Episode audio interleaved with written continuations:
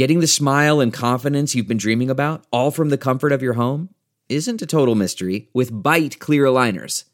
Just don't be surprised if all your friends start asking, what's your secret? Begin by ordering your at-home impression kit today for only fourteen dollars and ninety-five cents.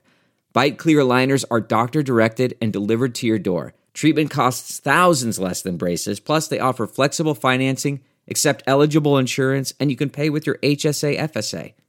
Get eighty percent off your impression kit when you use code WONDERY at Byte dot com. That's B Y T E dot com. Start your confidence journey today with Byte.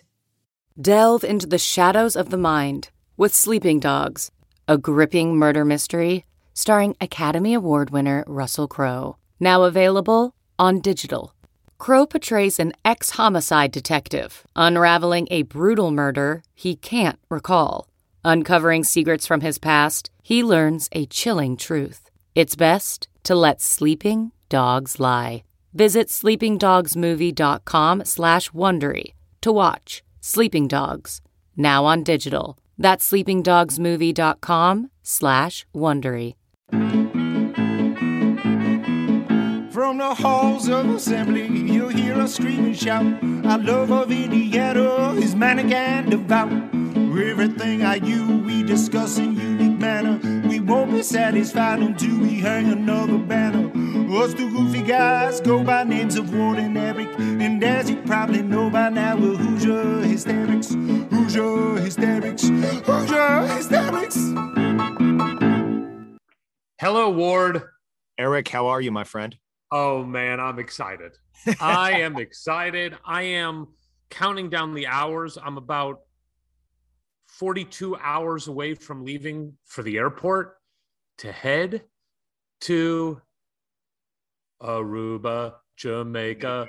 Ooh, I want to take it to Bermuda, Bahamas. Come on, pretty mama. All right, yeah, that's all we're going to do there. But yeah, I am real stoked. I have been counting down the days, as you know, for quite a while. I have had to stop counting down the days with Holly. I, that that was going to be my question. How's how excited is Holly? Zero. Zero. Zero. She she told me when I got to like fourteen days, she goes, just stop counting. She goes, you can count, but I don't want to hear it anymore. I'm like, what do you mean? We're going to the Bahamas. She's like, uh, there's a global pandemic. Like I, I'm going because you go only going with me because Indiana is playing in the Bahamas. Don't try to spin this like it's some tropical getaway for the two of us. It wouldn't have even been on the radar if it wasn't for a bunch of basketball players going to play some Serbians in the Bahamas. And she's right. She's absolutely right. I don't have an argument. I do not have a retort. Yeah. Yeah. Um, have you come up with Uh, a thing here or something there that you can do to make her know you care while you're jumping between like Woody's Cabana and like, you know, gambling with Brian Walsh? Yeah, as if I'm going to be at Woody's Cabana. But I just like the idea of just me walking into it, like acting like I belong. Yeah. Um, well, here is just a classic male-female thing, right? So I, to your point, I was like, I need to find those things that I can do that are about her. So I go on the website. You you can swim with dolphins and you can like pet sea lions.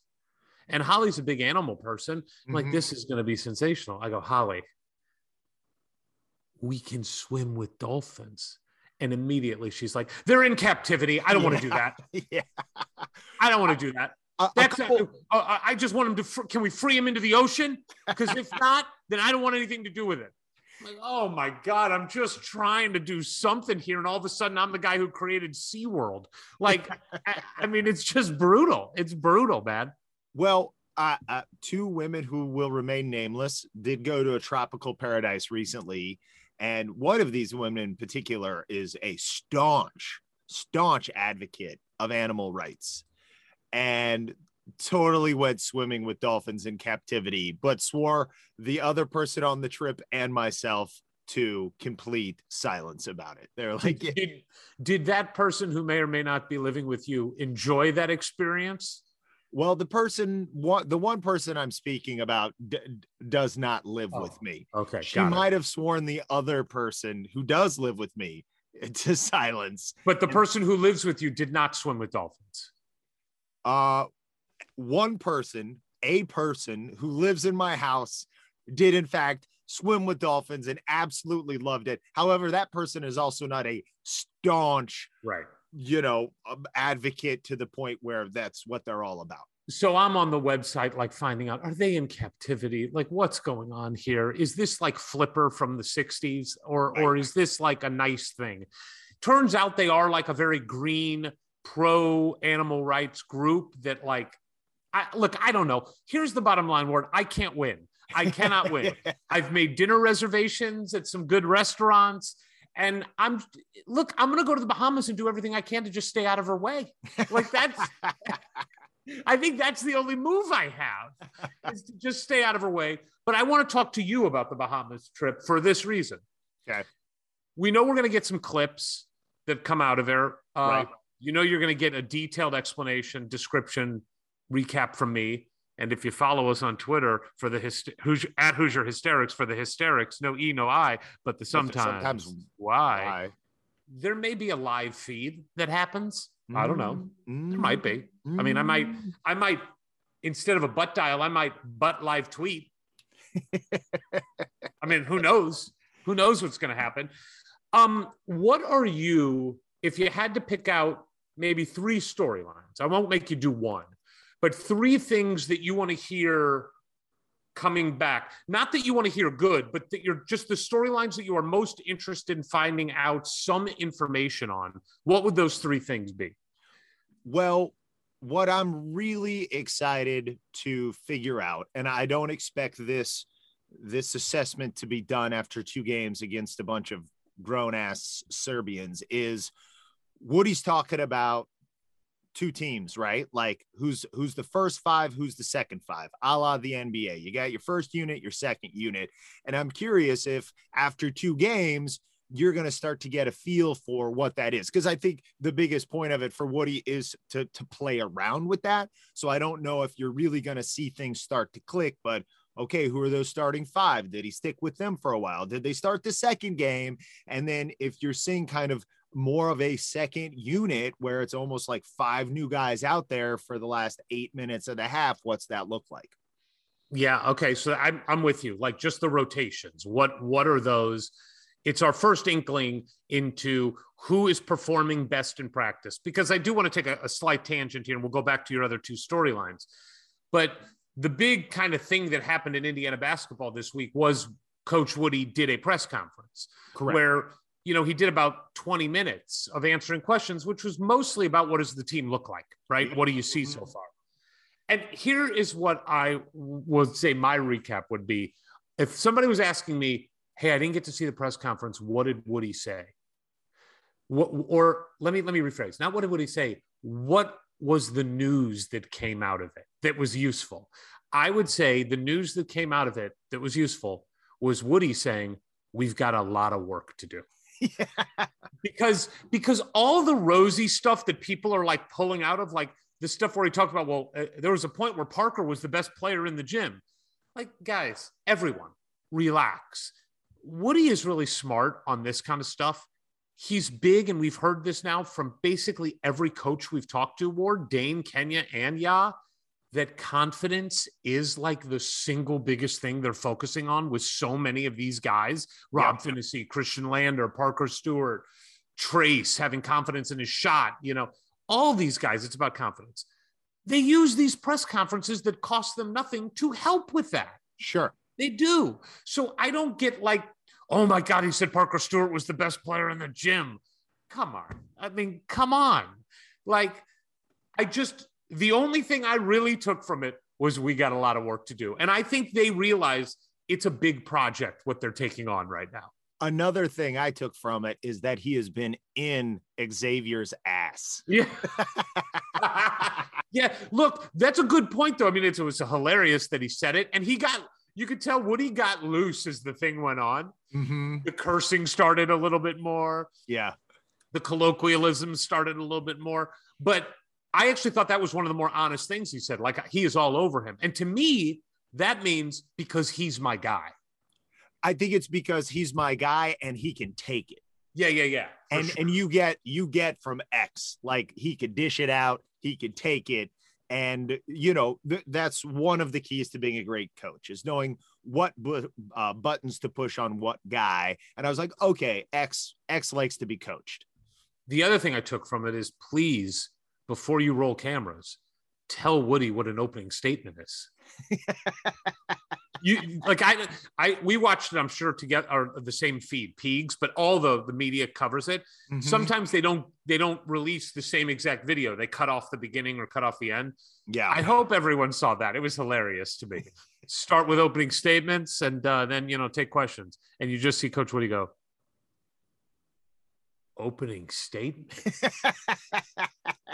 Like, he thought it was like the State of the Union. Like, just just a tip. Before the cameras roll, tell him what you're going to do. Like, just give him a heads up. He hasn't been doing this for twenty years at the college level. He doesn't know how you operate.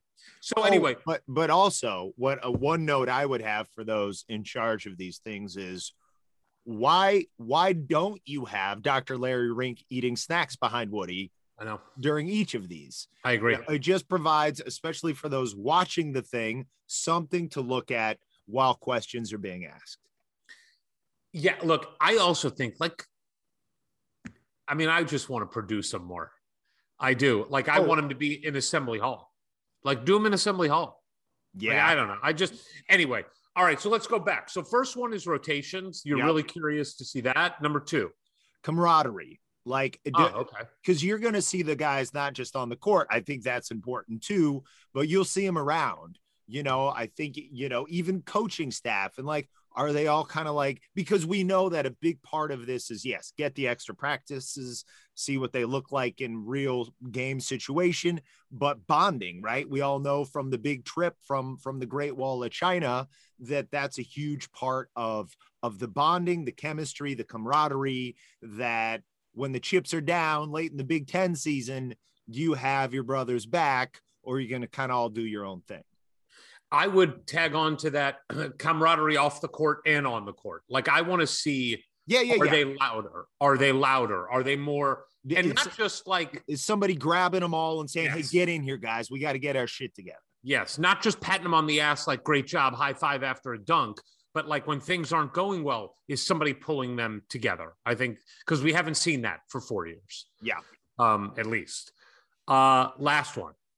Style, st- style of play on both ends of the court. What, what, you know, even if it's going to be rough and choppy and they're going to be confused and make mistakes, hopefully you will see on both ends of the court where it's going.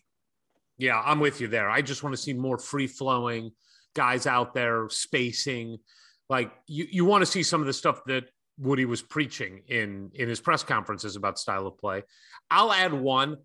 The newcomers. I mean, that's like the most exciting thing every year for me. That's why I love Hoosier Hysteria. You like, you just want to see the newcomers. And this year, I mean, we've got a bunch with different styles, from Tamar, the hotshot prospect, to Miller, Coppin, Xavier, big time transfers, and Michael Durer, to Parker Stewart, a transfer that sat out last year. Like, I just want to get a sense for them. I, the, the most fun thing about college basketball is, and the way you follow it when you're a fan, like we are, and so many people that are watching this or listening to this are, is you feel like you get to know these guys. And, and I, this is the fun part where we get introduced to them for real for the first time. So I'm As, just excited to see them. Yeah. And in terms of like, just how do they move? You know, yeah. the, the, finally the eye test where it's not tipped and edits, putting together the best of their, you know, senior year A A U circuit. Uh, I, I will say uh, on writing on the, the wake of that is like, who is anybody to your eye in two games going to have taken a noticeable leap in their game from last year? Like, like Jordan would be the one I would want to see, like, stroke a couple from the outside and just really know exactly what he's doing out there. So it'd be, uh, hopefully there'll be a couple of those guys. Rob is another example of, oh yeah, Rob actually looks a lot more comfortable now running in something that's a little more open. I, I put Rob lower on the list only because we've seen really good Rob and really bad Rob, and we've seen it sometimes game by game. You know, now last year it got more consistent that we didn't get good Rob, but but it's going to take me a dozen games till I feel good about Rob. You know what I mean? But but because of, all right, Coach Woodson's been in there and the staff has been supporting what he's been preaching. And to me, it's like, all right, the difference between the offense they were running before and now is like, okay, you're you're uh, a pianist and you're playing off of sheet music and you got to play every note just right, you know, but uh, or maybe are you going to do more like jazz? You're going to f- free flow, you know, and you have a structure, but then you can just kind of do your thing. So with somebody like Rob, who's especially kind of like in charge out there, is he going to immediately start to flourish when he can just riff as opposed to hit every note in time? Yeah, we'll see. I mean, the two guys I'm most interested in seeing in, in the regard of improvement year last year to this year, I want to see if Trace's game's expanded at all. I want to see, is he going to shoot mid-range jumpers and not just one? Like, is he going to try to step out and shoot a few more of those in a game?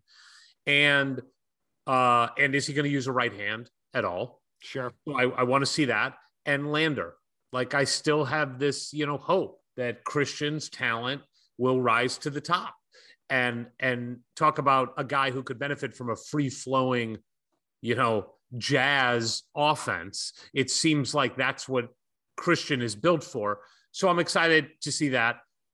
I'm just excited to be around Indiana basketball, man. I mean, it has been so long since we've been around Indiana basketball. The Purdue game, right? When Coach Knight came back. Yes, and yeah. That, I mean, and that was awful basketball. That was awful. That was awful basketball. So I'm just excited to be around it again.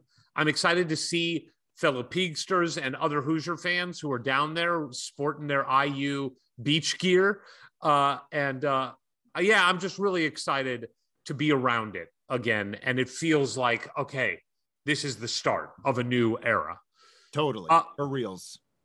We got a big announcement to make regarding the announcement that we made last week about the Hoosier Hysterics N I L Collective. Go ahead.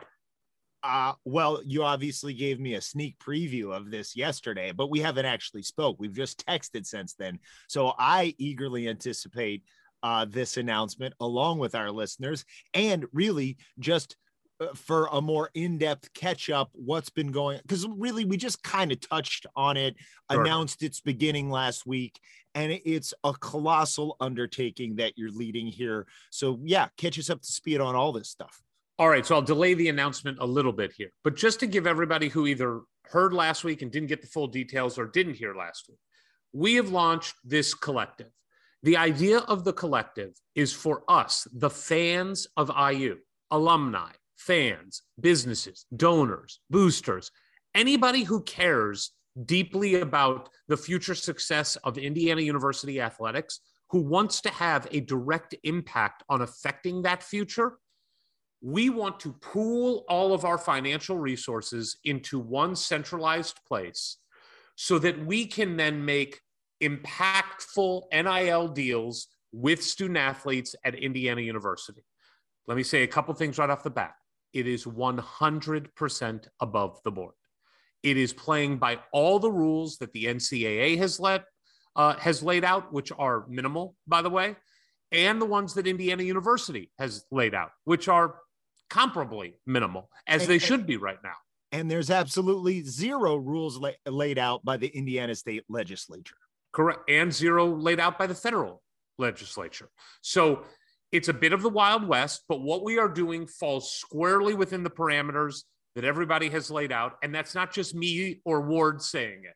We've gone to lawyers. We're bringing on lawyers and retaining their services to help us with the fund, to make sure it's all above board. We are collecting financial resources, money from all these different resources. We've set up a Venmo account. The Venmo I D is at Hoosier Hysterics N I L, and in this case, you spell out hysterics. We got it. We got it. At Hoosier Hysterics N I L, you can search for it. It's labeled as a business under uh, Venmo, so if you're searching, that's where it is. You can easily donate or not, it's not donation. I want to make that clear. This is not tax deductible. This is not charity. This is, instead of you spending twenty-five dollars for a t-shirt, or by the way, or in addition to, this is you spending money because you know it's going to go to the players. And in turn, that's going to affect future players, recruits, from looking at it going, holy cow, Indiana's got a whole seven hundred thousand alumni fan base behind this thing. There's resources that I'm going to benefit from when I go to Indiana University. So that's what we've done. I, and- I like to compare it to like the ultimate Kickstarter, right? The ultimate crowdfunding, crowdsourcing, where we can, like, small amounts, large amounts can all come together, make this big impact. And it would be great for you to do it because you love Indiana and you just want to help these kids who don't have time to have a job at college, like a lot of people need to have, uh, because they're so busy playing basketball for us and trying to make grades, that you can come in and help them there. But if that's not enough, just realize that there's somebody at Kentucky, there's somebody at Kansas, there's somebody at North Carolina who is putting up the dough for their current players so future recruits can see that. And so if you're not doing it out of love, do it out of fear. Do it out of hatred. Yeah, even better. Yeah, hatred is a great motivator. But but I do, you know, it's a great point, because here is what is happening at these other schools, many of them. The money that was the dark money before has now been brought to light, and they are couching it as N I L. And they can. They absolutely can. That is what's happening in a lot of these places. At Indiana, we are behind in that because, look, I'm sure people want to argue this. We didn't have the dark money the way that these other places did. We did not play the games that S E C football teams did. We did not play the games that Kentucky basketball or L S U basketball or Alabama basketball or Duke basketball or Duke. Yeah, I mean, we didn't, or Kansas. Look, there is a dark underbelly to collegiate athletics. There always has been. Indiana, for the most part, and the vast majority of our modern history, did not play those games and did not play it nearly at the level as these guys. So when the N I L came out and now basically legalized a way for businesses and donors to get money to players in exchange for a reciprocal marketing promotional uh, arrangement, that's what they did. The dark money just used the N I L umbrella. We don't have that. We are the ones we've been waiting for. Okay. Yeah. Like I, we, we are, and I can't tell you how thankful I am. We've gotten hundreds of contributions from five dollars all the way up to five figures. Okay. So big money has, we need big money here because we are competing against, Alabama announced that their quarterback has made over a million dollars and he hasn't taken a snap. Kentucky is raising hundreds of thousands of dollars per player. We need your help to make this happen. In addition, we're also acting as a broker, if you will, for businesses. If there is, if you own a small business in Indiana, or you know someone who owns a small business in Indiana, and or any business in Indiana, and you want to do an N I L activity, you want to do an autograph signing, you want to do an appearance, you want to do um, a meet and greet, you know, you want to do a dinner, you know, with a player or players from Indiana at any sport. Bar mitzvah. If you want, if you want one of these yes. guys to show up for a bar mitzvah. I mean, we are talking Indiana here. So, I mean, you commun- went there. Communion. Communion, sure. Um, quinceañera. Whatever. If you want that and you don't know how to make that happen, come to us. The Hoosier Hysterics N I L, we'll work with you on what your budget is. We'll be the middleman to get the player. We'll make the arrangement. And I have great news there. We've already done it for four players. Mm-hmm. And I don't want to announce those yet until they, they actually happen, out of respect to the businesses and the players. But four players have made N I L deals through the collective where they're going to make real money. Like for a college kid, it's real money. For anybody, it's real money. And so we're super, super excited about that. It's starting to get traction and the attention we're getting is great. And that leads to the announcement today. Oh, buddy. We put it out on Twitter. Maybe the most famous I U alumni around, alumnus around today, would you say? Yes, I would. we have the full-throated support for the Hoosier Hysterics N I L Collective from none other than Dallas Mavericks owner Mark Cuban. I mean, he is a staunch supporter of N I L. He knows that this is where it's at. He loves what we're doing, and he fully supports it. And we hope to have him on the podcast in the coming weeks so that he can talk about it. But wait, let, let's, if, if we had brought in Hoosier Hysterics N I L onto Shark Tank. Did you just say Broughton? Did I? I think you might have said Broughton. Cool. I kind of like it. I like the word Broughton. If we Broughton. Yeah. If, if we, we brought, if we brought in Hoosier Hysterics on Shark Tank. If we had brought Hoosier Hysterics onto the television show Shark Tank, Mark Cuban would have been real happy with our business model. I think what's more likely is he would have been like, for those reasons, I'm out. Um, we'll see. We'll see. But he would have been really encouraging. We know for sure he would have been encouraging. He would have been encouraging. But Mark Cuban is on board with Hoosier Hysterics N I L Collective. If Mark Cuban is on board, round him up, everybody. We need every person. And by the way, this is not something that ends after, like, we make five deals, six deals. Like, this is the future. We need to make this pot as big as possible to make significant deals for basketball, football, women's basketball. Like, we want to spread the wealth. We're going to focus right now on basketball N I L deals and maybe a couple football deals. But as we get bigger, we're going to spread it over the various sports. But what I can tell you so far, it's a week old outside of our podcast and two tweets. That's all the promotion we've done so far. There's going to be more to come, but we are ecstatic about the response. A huge thank you to anybody who's given, uh, to the hundreds of you who have given already. Thank you. If you can give again, go for it. Well, if you can send it I to think, somebody. I think that's, yeah, I think that's crucial because it's like, please give what you can right now. We need to catch up with these other schools who already have this money established from years prior and are just switching it over to this. But then also think about, uh, okay, what, what can I give on a regular basis? Just like, Five bucks a month. Every month I'm going to do it because that's what I can do. fifty, five hundred, whatever.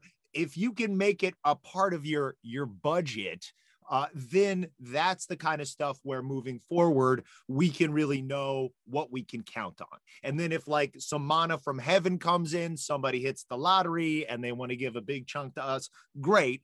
Uh, th- all the better, but it's almost like month to month, season to season to know what we can count on coming in so we can tell the players what, what is going to go out. I it's one hundred percent. The other announcement I want to make is community cars in Bloomington and surrounding areas. Our good friend, Evan Martin, who's a Hoosier Hysteric. Uh, and, a, and a great guy. Just a great guy. Evan Martin and Community Cars are squarely on board with the Hoosier Hysterics N I L Collective. They've contributed and they are on board and they like what we're doing. And they are, uh, I, I love it because it is a Bloomington family owned business that has you been know, supporting Indiana athletics since before we were born. Yes. I mean, Evan's dad, you know, who started the company, and now Evan, who's, who's taken over for the company. It, it is a part of Indiana basketball. It is a part of the community of Indiana athletics, not just basketball, football, soft, uh, baseball, softball, volleyball. They go to everything.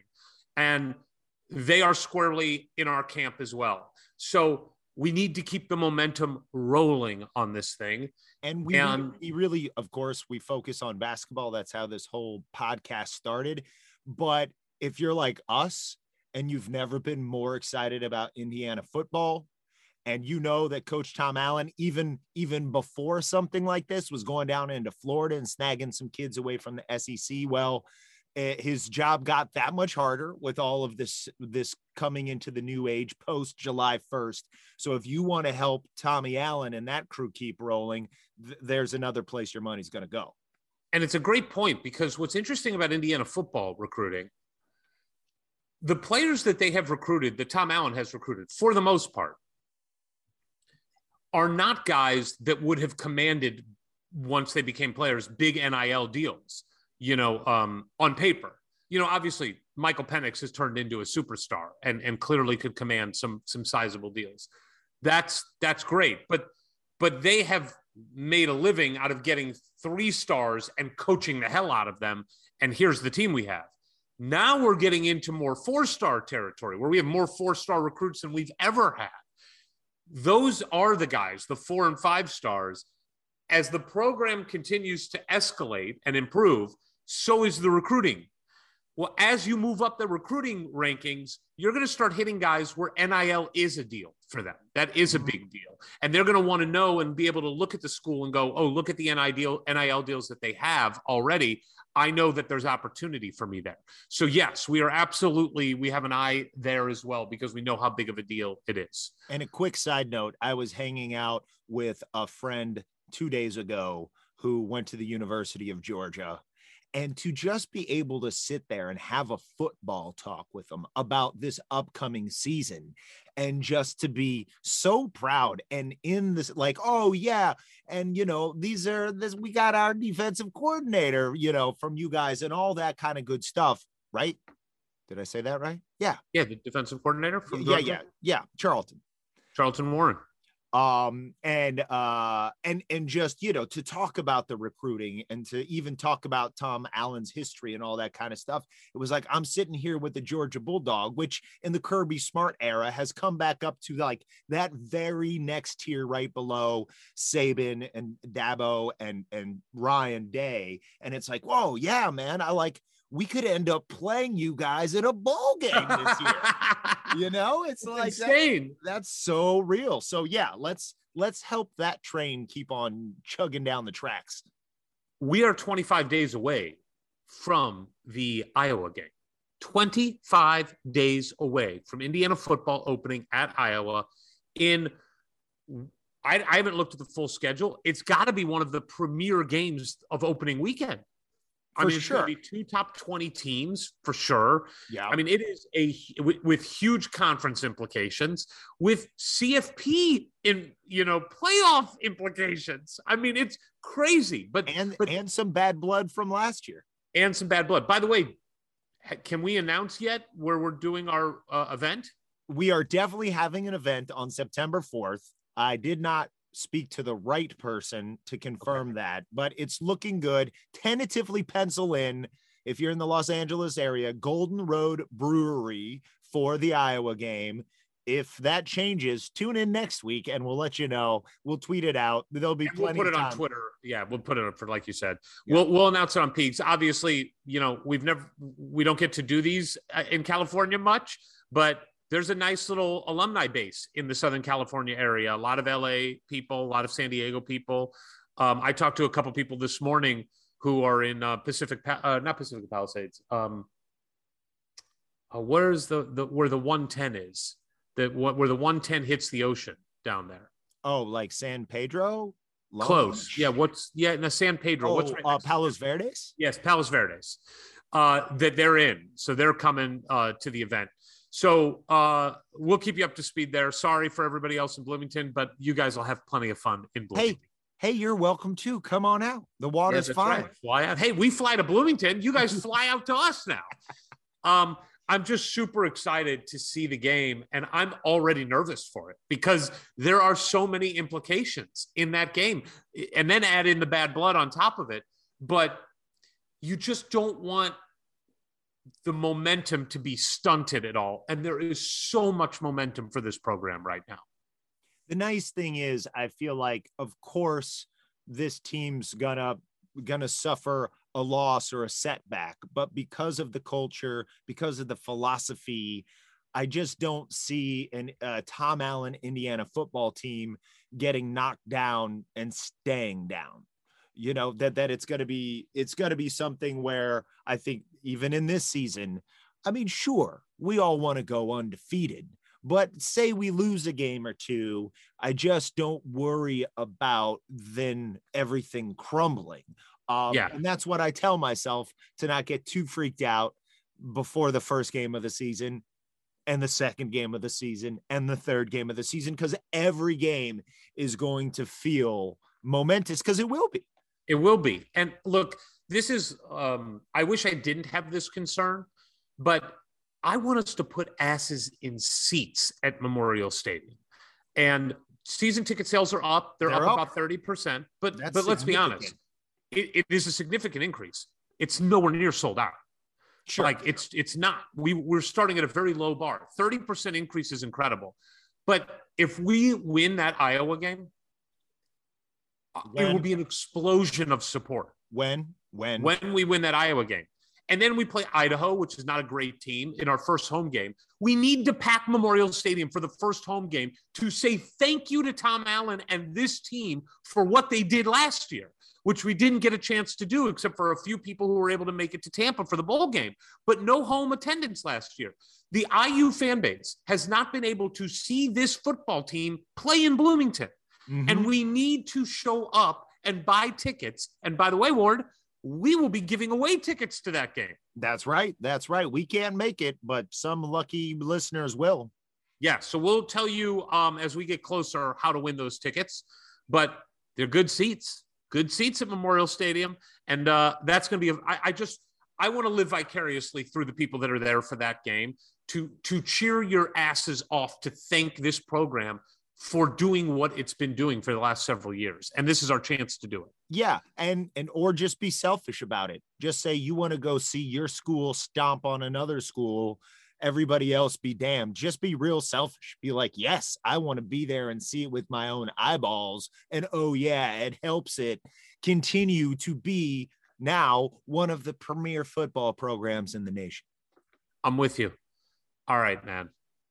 We did part one several weeks ago, and the second we put it, we the second we released news that we were doing it, people were like, when's part two coming out? And after I think people heard part one, they were clamoring for part two, as were we. Yeah. Sometimes, I, sometimes part twos are like, oh, and then we're going to discuss your N B A playing career. So there's like less of a sense of an urgency, and like many months can go by, but then when you get to it, you get to it. But this one, we like halfway through the Indiana tenure was the end of part one. So we did, we did have to do part two soon. And I'm so glad we did. Me too. Uh, he was generous again with his time, and generous with just his spirit of being open and and transparent and not shying away from any uncomfortable question. And before we just roll it, I do want to go back to that great song, Aruba, Jamaica. Bay, I want to, you know, take you. Yeah. Kokomo. Where is where is Kokomo? It's right in between Peru and Indianapolis. I know. I know. Is I can't believe they wrote a song about it. Oh, for sure. For sure. Yeah, because, you know, that's where they invented the, the horseless carriage. Delco has a great footprint there. Yeah, they were def the Markland Mall, and there's a great rallies there. They were singing about Kokomo, Indiana. All right. Where's the real Kokomo? I don't think it exists. I think they made it up. I, I think probably. Is that true? I mean, I'll look it up right now. Kokomo. The island of Kokomo. Aruba. Jamaica, ooh, I want to take you to Bermuda, Bahamas. Come, come on, pretty mama, Key Largo, Largo Montego. Montego. Baby, baby, why don't we go down to Kokomo? We'll get there yeah, fast, and then, then we'll take, take it slow. slow. Is Kokomo That's where we want to go. go. Way down in Kokomo. Okay, although Phillips pictured Kokomo as a place off the Florida Keys, there really is no Kokomo in South Florida. There is a Kokomo Charters in Sarasota, a Kokomo City in Indiana, a Kokomo in the Fiji Islands, and a community named Kokomo in Hawaii. But the music video was filmed in Florida. So I guess the best Wait, guess what would be what was what was your first line that you said? Although something said it's Phillips. I think he's uh, whichever one of the oh, Beach Boys. Oh, Beach Boy. Okay. Yeah.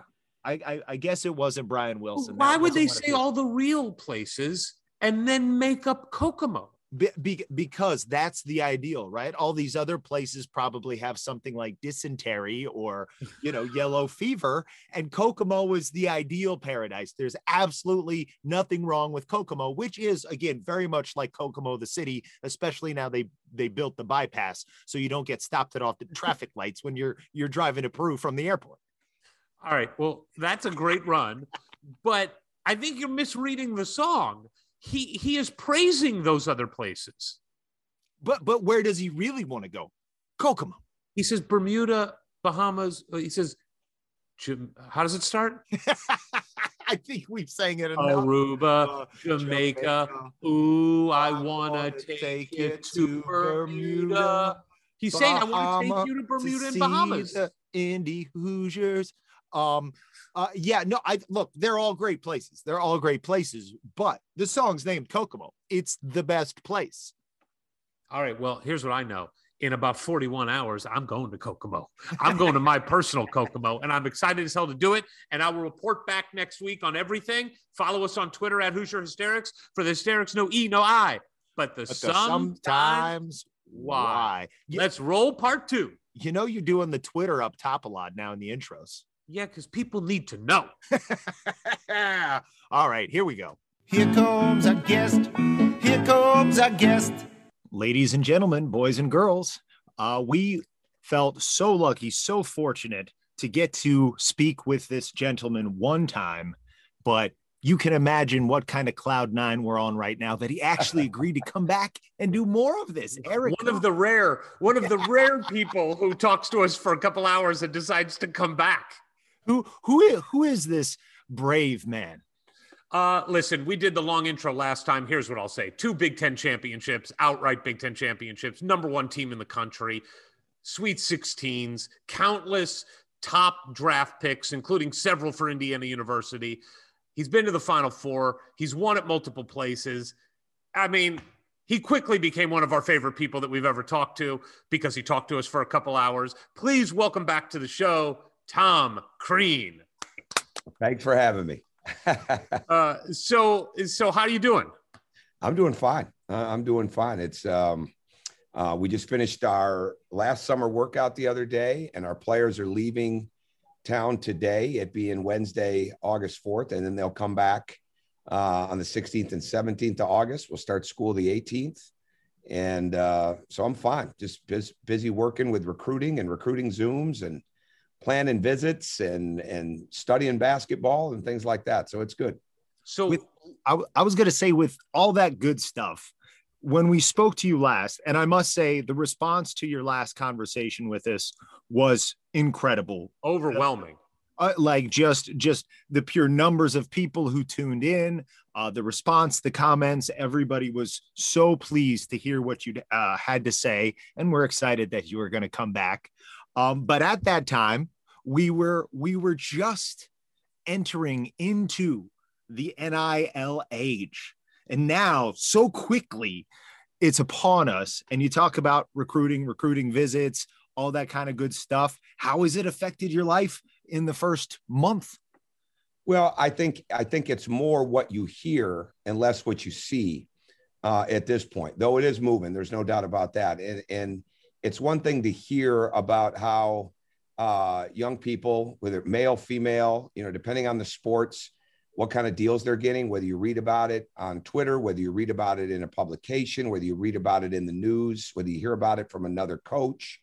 I think Nick Saban made a ton of news when he talked about his quarterback being at a million dollars, and everything that we've been able to hear is that is exactly right. And, and, and it just kind of shows what it is. That the, the, the harder part for me is looking at it and knowing now that there are coaches uh, or alleged to be coaches that are promising certain figures in this where we're really not supposed to have any involvement in it. And um, there are different agreements being made. And I think it's, it's going to be such an open-ended daily process of watching it and figuring out how it all goes. And it, and it still goes back to the beginning of this, that if there would have been more Of, of some rules laid down, more of this is what we're going to do, this is what we're not going to do uh, from the very beginning, and they would have planned it out even better, there'd be less trepidation on it.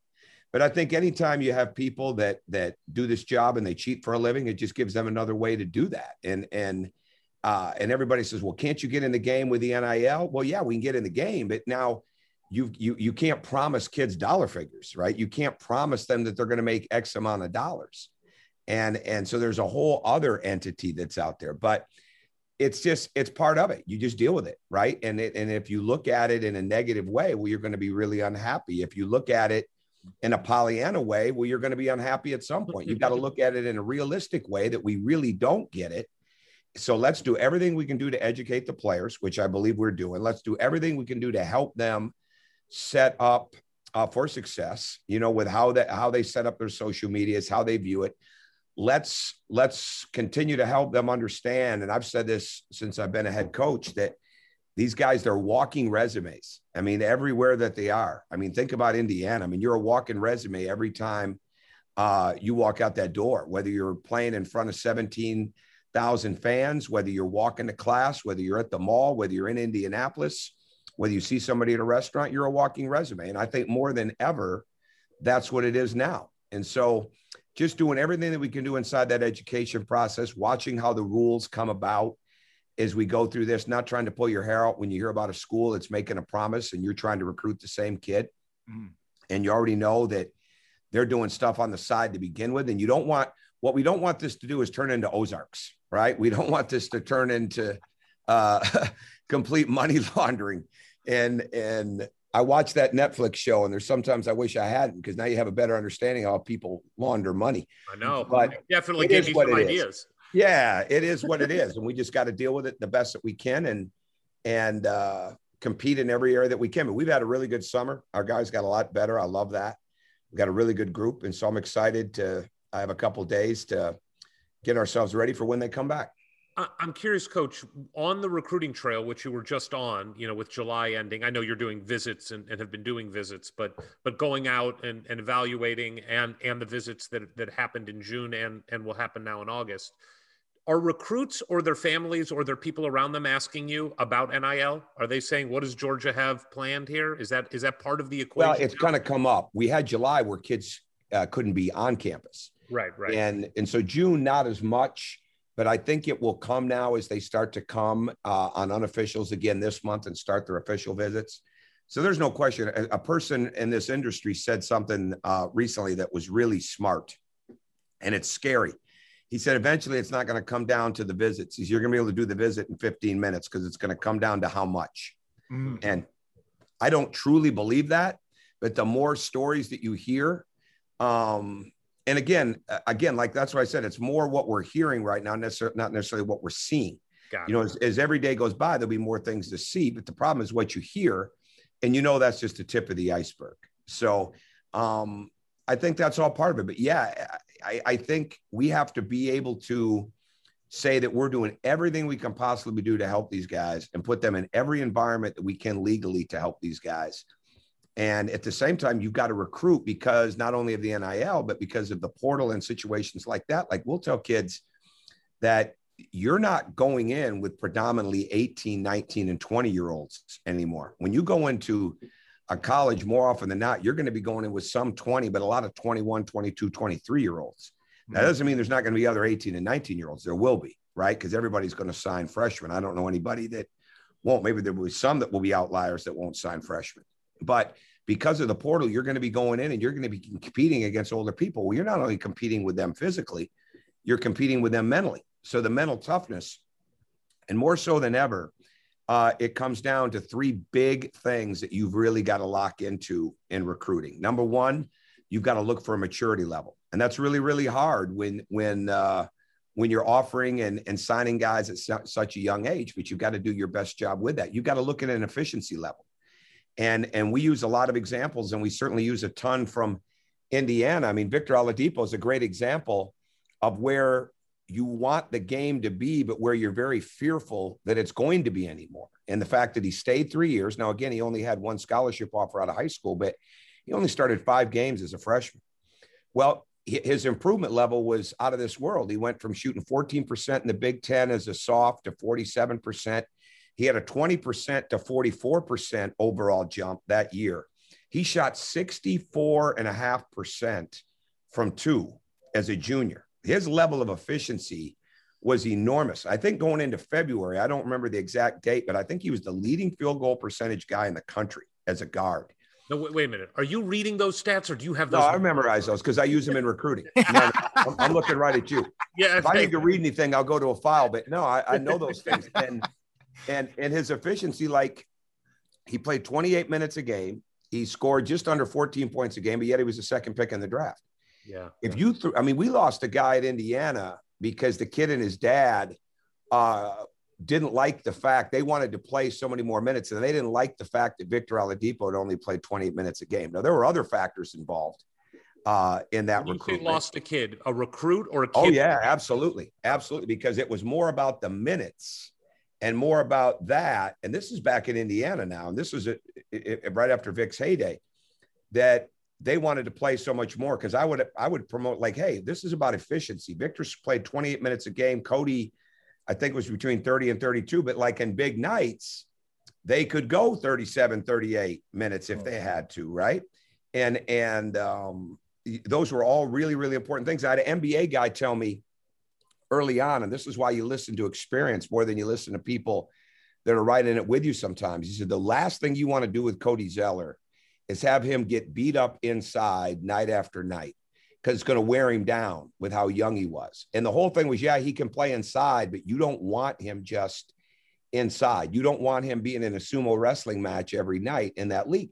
And that was like really good for me because we were already working on building perimeter skills in our bigger guys like we did with Cody.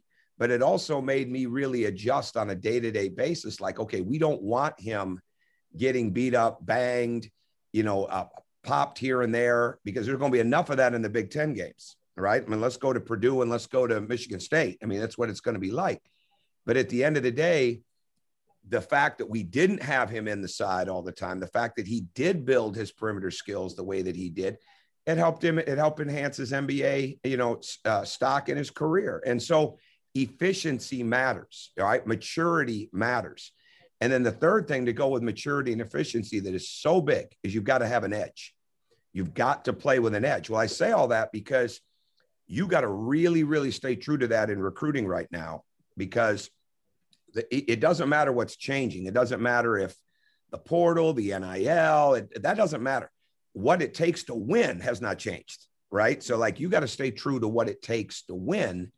And you've got to keep looking at that no matter what the age of the person is. So like, it's kind of exhilarating, to be honest. We've, we've definitely backed off guys when we were able to go see them live in July, and we've added other guys because we saw things in them maybe we didn't see before, or we hadn't seen them. And so it's a, it's always evolving. It's ever changing. And if you're not excited about it, you need to go do something else. I want to ask a quick follow-up to go off topic for a little bit, because I can't imagine a better person to ask this of. You mentioned the, the, the, the beating that you would take in games specifically like Purdue and Michigan State. Sure.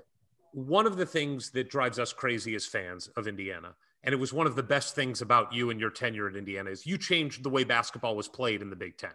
You played up-tempo, spread out, great spacing, great shooting, offensive-minded, fun as hell to watch. Mm-hmm. Overall, the Big Ten is brutal to watch. And we have heard that it is in large part because of how powerful Matt Painter and Tom Izzo are in the conference, and that's how they want to play. And so that drives the rest of the conference. Is that true?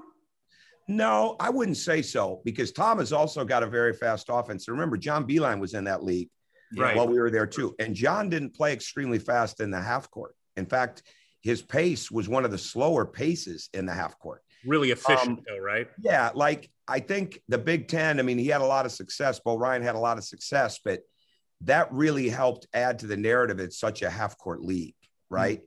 And so, no, I don't know if it's that. I think it's just a matter of who people are hiring. I think it's a matter of, of uh, like, there's still a lot of people. You got to have big guys. You got to have all this. You got to have all that. The majority of our bigs, and with the exception of this year, going back to Cody, they're all in the N B A, right? Like the Indiana, Nick Claxton, who is seven foot, because we help train those guys as guards. We help make them perimeter oriented. It wasn't just about the fact that they could shoot the ball. Okay. It was about the fact that they could make decisions. Hmm. And what I tried to do is make sure shooting was obviously going to be premium for us, but decision-making was going to be premium for us. And so the more that you develop somebody to play away from the rim. And the more that they can guard away from the rim, well, the more that their versatility, multidimensional ability goes up. And then that makes it harder. I mean, in some of our best wins were when the bigger kids, the bigger guys on those teams, maybe at Purdue were an A J Hammonds or Swanigan, and those guys had to come out and guard yeah. Thomas Bryant or come out and guard Cody Zeller, or the Minnesota bigs like Trevor Mbakwe or uh, uh, Knicks at, at Michigan State. You know, Draymond could play outside, but back in the day, he wasn't always comfortable guarding outside. Mm-hmm. Now, he's also one of the best defenders in N B A history right now, but he wasn't always like that in college because he was so big and he was around the bucket. And so to me, it's much more about that individual style of the coach. And for so long, the Big Ten has built up a narrative because so many coaches were half court, smash mouth, control the game, the Gene Cadys, the Bob Knights. Judd Heathcote was an extremely fast coach mm-hmm. with his fast break. When you think about Judd Heathcote, you don't think about fast break. And a lot of times people don't think about that with Tom Izzo, but it is that way, right? It, they, they, but they're also going to carve you up with their half-court offense, and they're going to be very, very physical with their half-court defense. So I think it's just a matter of you staying true to what you want, recruiting to that, and then and then being willing to live with it, you know, when you struggle in it. This is so much fun. As, as a basketball fan, just for you to spend this time to fill our brains with all this insight, I, I got to tell you, this is why people went crazy for the last one and are in, going to enjoy this so much. But red meat for the Hoosiers in particular that you already touched upon is Cody and Vic. And sure. where we kind of left off last time, um, their career at I U was coming to a, a close. And we've got to ask, what was it like draft night with Cody and Vic, and what one of the most special evenings in the history of I U basketball, as far as I'm concerned? Or, you know, there's a certain amount of people who, uh, who once they get to the N B A, they're done with them. We're not those people. We, we sure. love our Hoosiers in the N B A. Well, I think for me, I actually wasn't there, and I actually been to just one draft. Now, I did the Yahoo work with Adrian Wojnarowski and the guys at the draft, but it wasn't actually at the site. But I was really only Uh, at the actual draft with Dwayne Wade. And, and what happened is, whether I was at Marquette with the Travis Deaners and the Steve Novaks of the world who were second rounders, there's so much work that I feel pressure to do. Um, it's very, very hard to do that around other people. And so to me, there, there's, there's a whole system that goes into this no matter where they're at. And we make tapes, we make before and after tapes. And so, like, we were having this discussion in a staff meeting today, like, we've got to get kids to see the Victor Oladipo and, and Cody Zeller before and after tape, even though most of these kids think they're leaving after one or two years. Mm. And it's like, no, you've got to see the improvement level. And so, like, we make those tapes, we send them to the decision makers. If we know the owner, president, like a Mark Cuban, he's going to get it directly, but it, it's going to go to the general managers. It's going to go to the scouting director, assistant general manager, and it's going to go to the head coach. And so we get all that done. We send that out anywhere from ten to eight days before the draft. I make a lot of calls leading up even to that time, especially when we're gauging where the interest is. But on that last two days before the draft, it's nonstop. It's me calling, volunteering, anything that they need in the sense, do you have any questions? Now, I'll take calls because people are trying to pick my brain on what I'm hearing. So I get, I've gotten used to the people. I, I can I can tell who's calling me because they just want to get information from me and not give me any back. Yeah. So I play that vanilla game back with them, right? But I also talk to the people that really have questions. And what I found out is on that last day of the draft, when they're calling you, and you got to be available to that, or when it's right before the draft. I mean, I was on the phone uh, with two different teams on the night of the draft with Victor, uh, fifteen minutes. And both teams had top five picks, okay? fifteen minutes before the draft started that night. But calling the teams, talking to the different teams, there's already a relationship with them. They've already done their homework.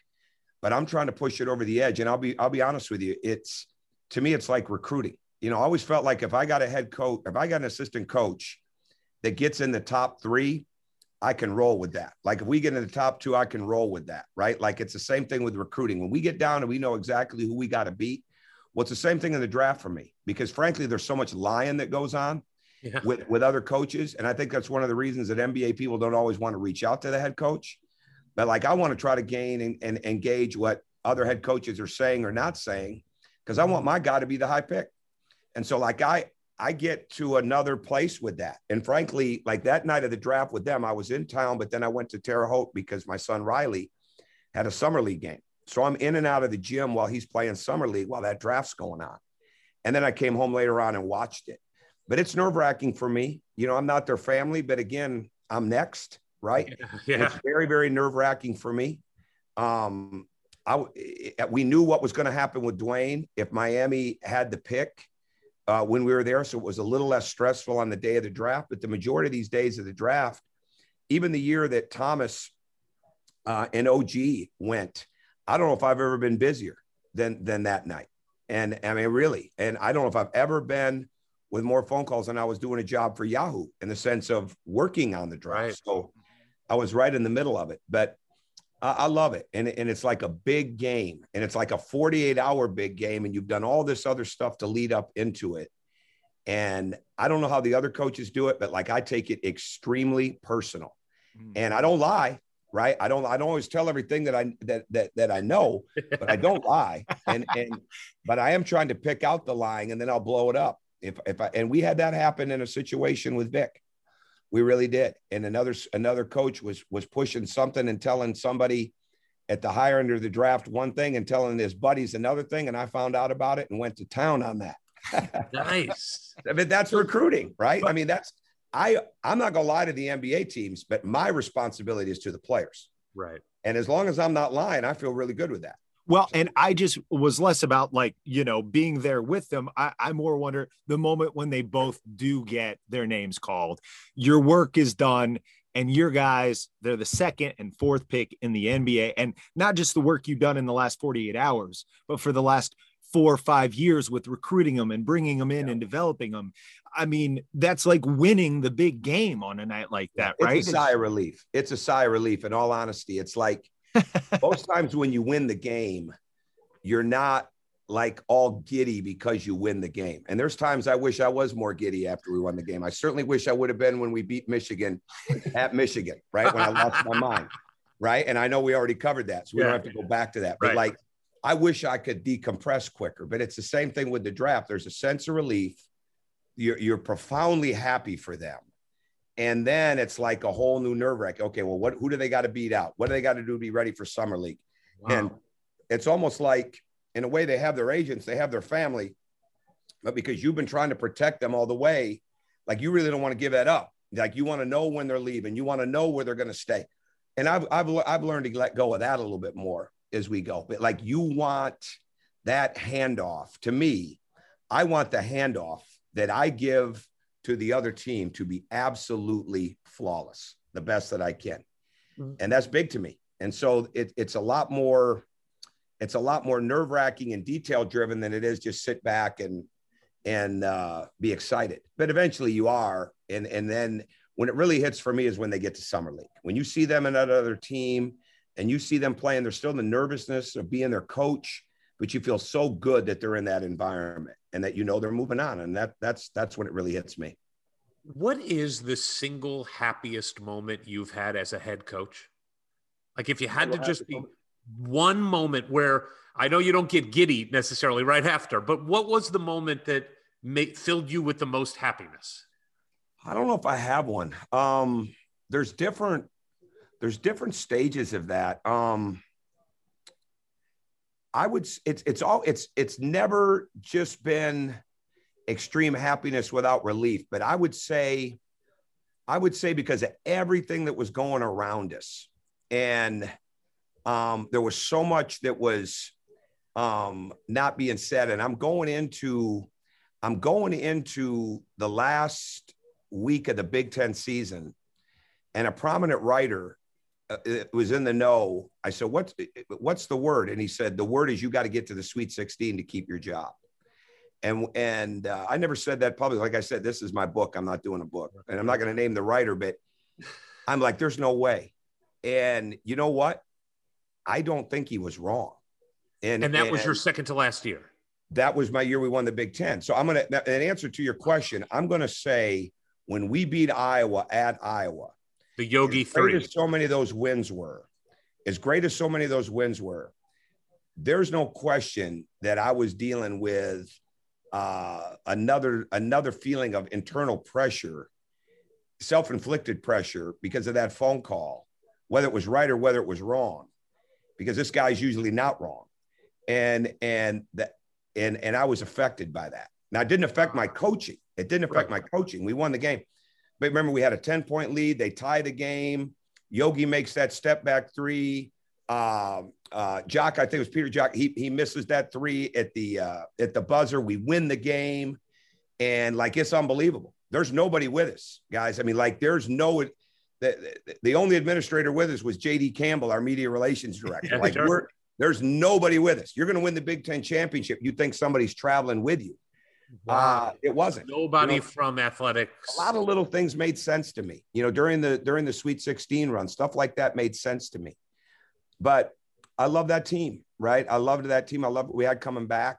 Um, well, I didn't I mean, get an extension at the end of that year, and which, which really uh, set me back mentally a little bit, but it didn't, I mean, I had a chance to leave. I had some chances. I had one offer that was out of this world. If I'd have said yes to talking to the school, but I didn't do it because I because I was betting on myself. I was betting on that team that we had back. You know, we Thomas Bryant had just decided to stay in. Like, I love that team. So you can't look back at it and regret it.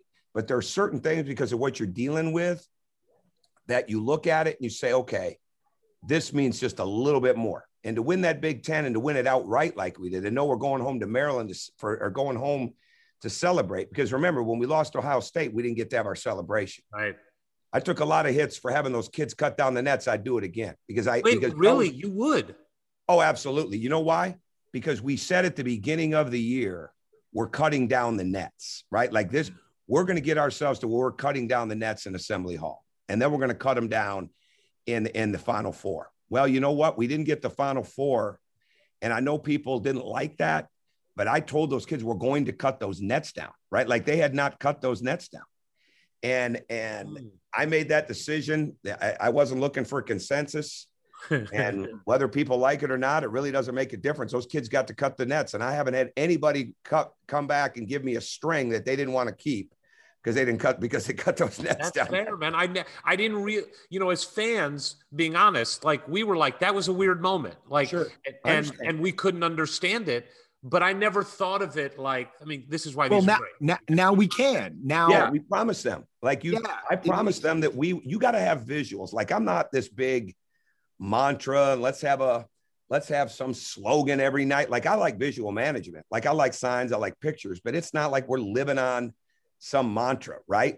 But you do have to have visual images for your team that you continue to remind them of as you go, right? Like, I never felt like I needed to be, feel good about myself because I came up with some slogan. Like, we have characteristics that we want of the team. We have certain things that we want them to feel, right? But it's so much more about something that they connect to. It's like having a motivational speaker in. I can... We can spend whatever we want to bring any motivational speaker in that we want, but if they don't connect to that speaker, then all it was was a really good speaker, and they got a couple photo ops on social media, and they forgot about it two days later. But when you bring in somebody, and we have that, we had this there. You know, my last two years there, we had a guy named Dave Anderson from Learn to Lead from out in California. The kids connected with him like you couldn't believe, Isn't right? Like you couldn't believe in, intentional mindset. Yeah, absolutely. I mean, you couldn't believe how those kids connected with him. He still has a reunion with the players from that fifteen sixteen championship team every year. Really? This year they had it in Chicago. Absolutely. Just, but like, I liked, I never met Dave until the moment that he walked into the Cook Center. That was the first time we actually had physically met, and we never even talked on the phone. The whole thing was set up through Twitter and then through texting. And he came in so prepared to talk to those guys. He knew he, he, he, it was just, it was, it was pure brilliance. And, and I saw why people hired him. Well, it became so much more than that. It became a connection, and I couldn't have picked that. I mean, it was right after we got beat by Duke, and, and, and, and, you know, there's calls for my job, and there's, there's people killing us, and our defense is the worst ever. We ring off a ten game winning streak, right? right? We beat Morehead State on a Saturday night. Dave came out on a Friday. I have no doubt in my mind that Dave helped change the energy of our program. And I think that's another thing that as a coach and a leader, you got to be willing to do. You got to understand, you got to have other people that can help change the energy, and and sometimes it's just something that they connect to. Well, I wanted those kids to see that visual that we're going to win big, and and and there's going to be there's going to be a, a result of that, and that result is cutting down that net, getting a trophy. I and so that. I never got away from it. So it's it. both both cutting down nets and rubber vampire bats. Oh yeah, well now that was that was all Jim, right? Yeah, no, rubber, buying the rubber bats was me. Right, that was my idea. But the vamp, the poisonous vampire bat, that was all Jim. So Jim got an assist for that. I think we went ten and three the rest of the way after go. that. So, so he gets a big I, assist there. I want to touch on a couple of the things that as fans come up that I'm sure. Well, I don't know if they drive you nuts or you just ignore them. But let's take one that ended, and then we'll move on from the twelve thirteen season. I'm sure you have heard, how come we couldn't play against a zone defense? And I always thought personally that this was a silly argument because, of course, you know how to play against his own defense. Jordan Hulls got injured. And by the way, if it was so easy to play against his own defense, Jim Boeheim would have been out of a job thirty years ago and not one of the best coaches ever. So I think it's a little ridiculous, but I am curious your take on just the narrative that came out after that game. Did that bother you? Did that game stick with you? Oh yeah, but oh absolutely, because because um, it did, because I wanted that team to win. I wanted us to win. I mean, we wanted to get there. We couldn't make shots that night, and and and when we were struggling against the length of the zone, we had the Jordan situation, which we had really kept private. Um, having smaller guards hurt us that night, but I wouldn't trade those guards for anything, right? And so a, a lot of times against the zone, when you're not making shots, well, you got to put decision makers and playmakers in the middle of it, to me. And we've won, you know, what, what happens is we've had a lot of success, not only making shots, but getting into the middle of the zone, getting to the rim, getting fouled, getting the ball dropped off to the baseline, getting it swung inside out, fouling it out with a ball screen. And really, and I know we touched on this the last time, but I was really, I was more angry about the officiating. Okay. Right. It wasn't about an excuse making. We were getting fouled in that lane. Well, I needed somebody that had an expert opinion to look at it, and they did. And it didn't make me feel better about losing, but it made me feel better that I wasn't wrong. And then I think I said this the first time, I had a coach that coached against Syracuse for a lot of years say, yeah. when the referees decide that Syracuse is not fouling in that zone, you're in for a long night. Right. right. And that's kind of what happened. And it just, um, our guards went oh and nine from three. I mean, it was just, it, it was a tough night to have a tough night. Yeah. And, And um, I don't know if there's a lot I would change. Maybe we would shoot more threes, but we were putting our best players in the middle of that zone, and in the sense of Cody. And Cody should have shot more free throws. I mean, he really should have. I mean, and it just, it is what it is. But the narrative, um, yeah, yeah, that, that, that bothered me some, because um, the moment you start trying to explain things, um then it becomes excuse making, and that's not really the issue. But I was just disappointed that we couldn't go further with that team. That was one of the most brutal locker rooms I've ever been in in my life. I mean, well, it was absolutely brutal. I mean, it was just brutal, the, the emotion of that room. Terrible. Well, yeah, I mean, it was a brutal end to a magical era, truthfully, and that's really what I want to get into. It was the end of an era. It really, was- we didn't guard as well that night, which which mm-hmm. we didn't guard Michael Carter Williams as well that night. We didn't guard the baseline as well that night. And, and um, we weren't playing our best basketball right. at that point, right? Like, we really weren't. We did not play that well in the Big Ten tournament. We did not play that well in the uh, Temple game by right. any stretch. And we'd done a lot, right? Like, that team had been through a lot. So I really backed things off that week. And plus, a lot of it's because Jordan couldn't get hit, right? And Jordan didn't even, Jordan didn't even get in any five on oh or any of that type of stuff till we actually got to D C. And so... Um, it was tough, but, but, but it, it's, it's not an excuse. It's just what it was. And, well, and, uh, I wish it would have been different, but I also wish we'd have shot about ten to twelve, fourteen more free throws. Yeah. That would have helped. I, I do, you know, having spoke with a lot of the players on the team, that the, the vibe of that whole season was just different from the season before, where the season before it's this upward trajectory, and there's the sure. Watt shot and and the unexpected run to the Sweet sixteen, and it was all almost house money for that season. But then you start this season as number one in the country with the target on the back. There's literally nowhere to go but down. you get yourself in that position again. Is there is there any other way uh, a team, a coach could approach being the target for an entire season and not let it wear them down by the end? No, I don't know if there is. And this is why this team should probably get even more. And I don't know what the fans think of that team that have watched them for decades, because that was a really good era right there compared to some of Bob uh, Knight's last teams. We right? adore those teams. Yeah. We adore those, but those teams are, no, that the Bob Knight era with Calvert and all those guys, those are, that was a good era. And then we had our era there. This team should get an unbelievable amount of respect because the fact their maturity level to handle those expectations, because remember now, there's the national championship game. All right. There's the Monday night game. And on Tuesday, we're being picked by U S A Today and these outside entity, other entities as the number one team in the country. So they lived with the number one projection the entire spring and summer. They had an incredible spring and summer of working. Cody stayed. Vic wasn't on the path of being one of those guys yet. Uh, Christian stayed. Um, it was unbelievable how much better we got. Yogi comes in. It was so much fun to coach that team because of the maturity level. And mm-hmm. for them to withstand the mental toughness, I swear, I mean, the, the mental toughness that Victor Oladipo helped go through in those three years he was there, it's helping him get through all these things now. It's helping him get through those injuries. They're all part of the experience of when you become mentally tough and you have to bring it day after day. And like you said, there's nowhere to go but down. And then the way we recovered from losses, like, If, if I told you some of the stuff that went on behind the scenes before the Illinois game, when we lose at the buzzer with what one of our players was dealing with, mm. you might be mad at me that I even let him play. Now he wanted to play, but he was dealing with, give us a little, I'm sorry. Can you give us a little of what? No, not really. Cause that would be, that's, that's too, it's too deep. Too personal. But like there was a personal issue. There was a personal issue that somebody was dealing with, with a home issue. And, and like, his mind was nowhere near being able to go play in a college basketball game as the number one team in the country.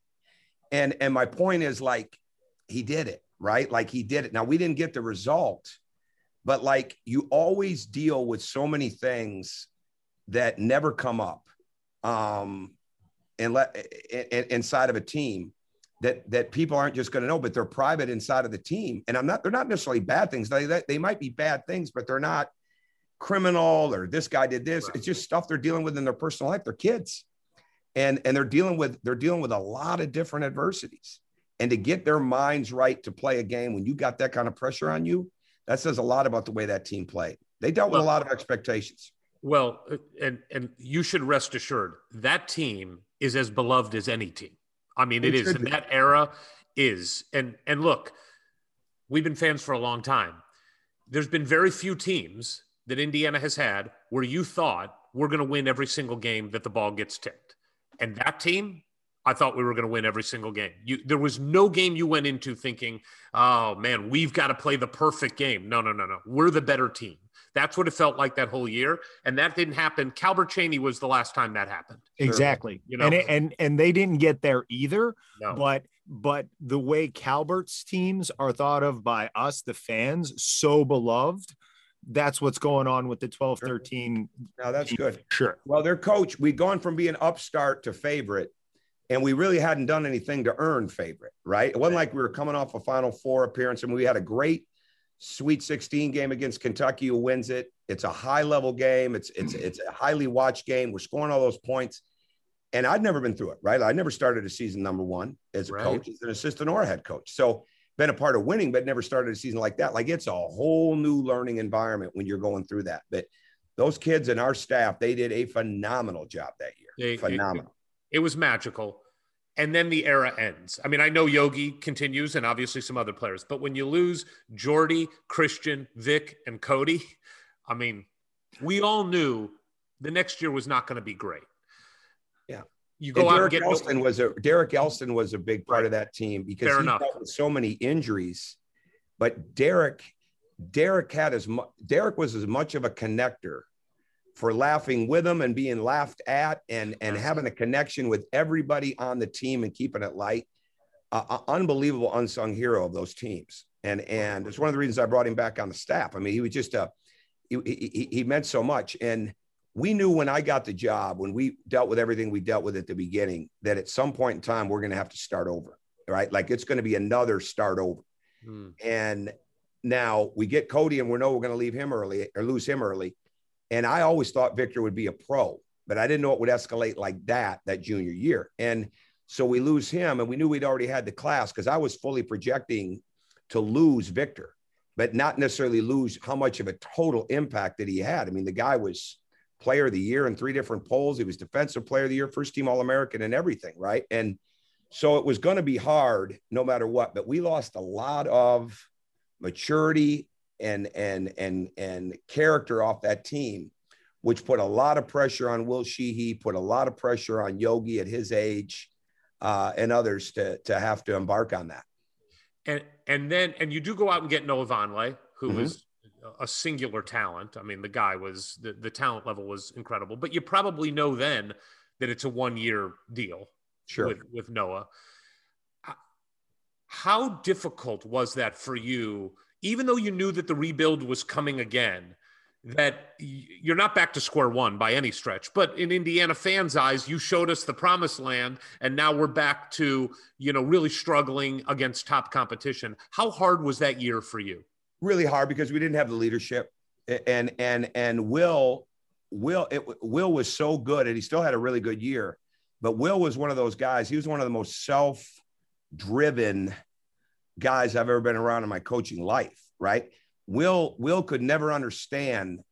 Well, he came in with Vic, right? So they were both in the gym together, which, and I know we covered this last time, which enabled Jordan Hulls to be more of who he was, right? Rather than being an outlier, working in the gym a lot on his own, you know, in Maurice Creek, outside of when he was injured that year.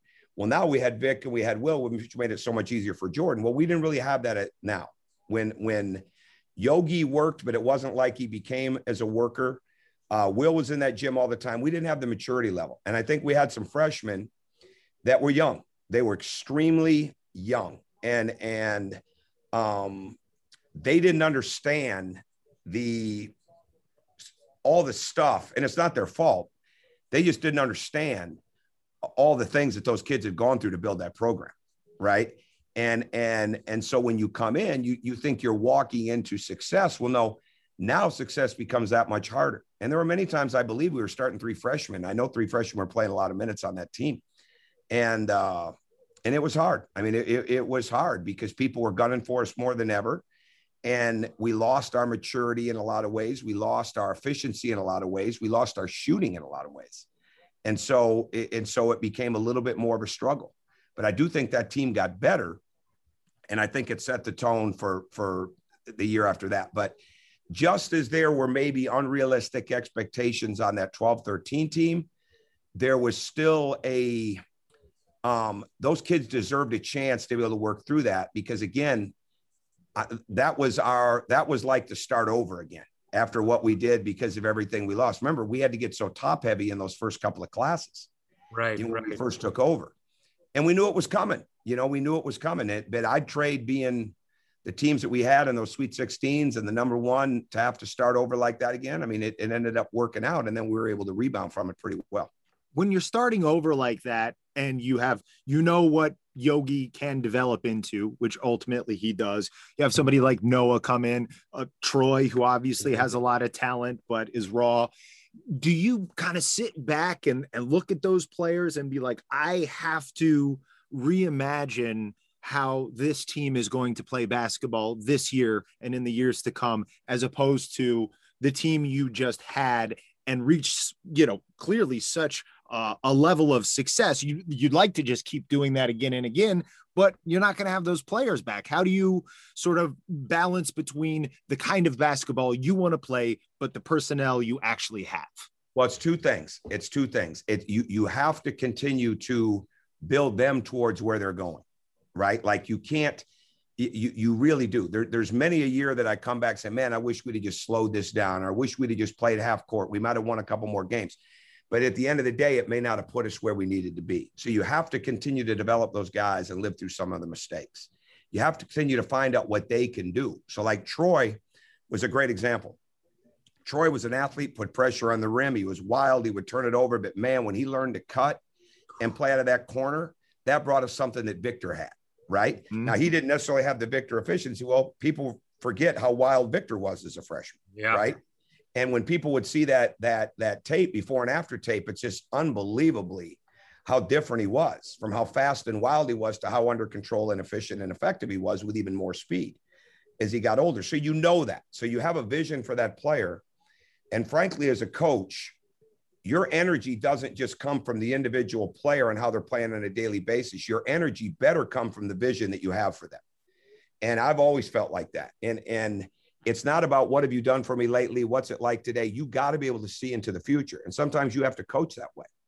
And, and at the same time, you got to win the game. And so you're developing guys to fall into a line.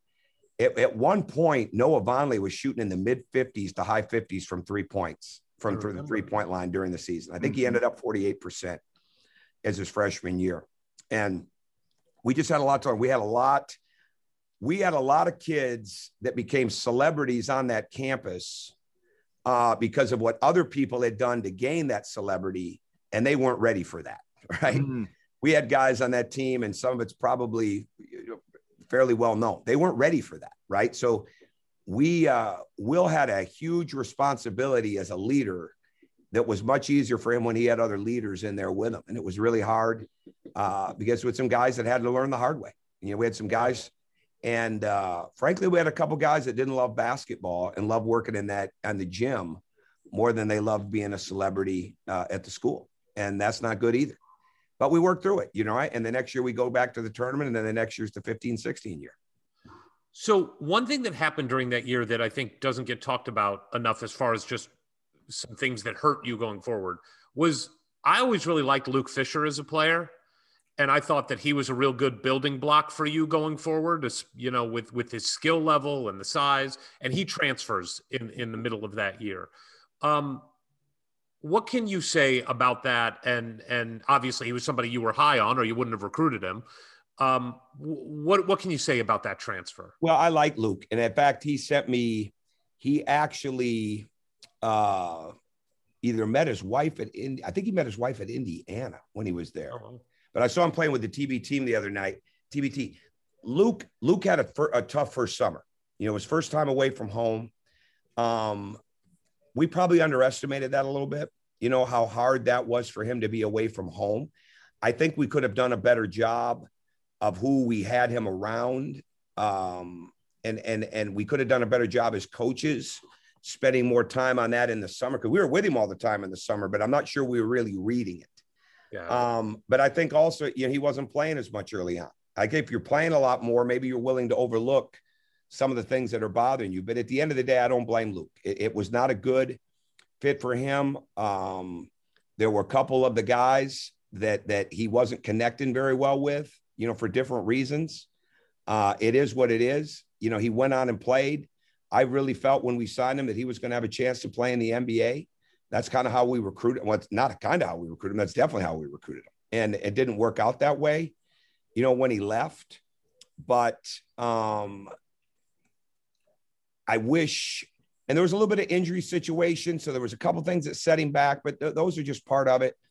I wish he would have been playing more, so he would have seen more of that vision that we continue to have, but it was a combination of things, I think, that bothered him, and I do think the fact that he went home and it was pretty quick said a lot about that. You know, he, he yeah. wanted to get home. I think you have to really factor that in, but we could have been, we could have been better with him. There's no doubt. We, we could have, we could have picked up on some signs earlier, let's say that, and, and there's no question. Were you about to say that he reached out to you somewhat recently? Or yeah, well, no, when he, when he, I think he's married now, but he, he, uh, he reached out to thank me because he would have never met his future oh, wife great. without that. Yeah, so I think now more than ever, when you've had kids transfer, and now as this portal becomes a thing, you can't stay unhappy for very long, yeah. right? You just can't, and um, um.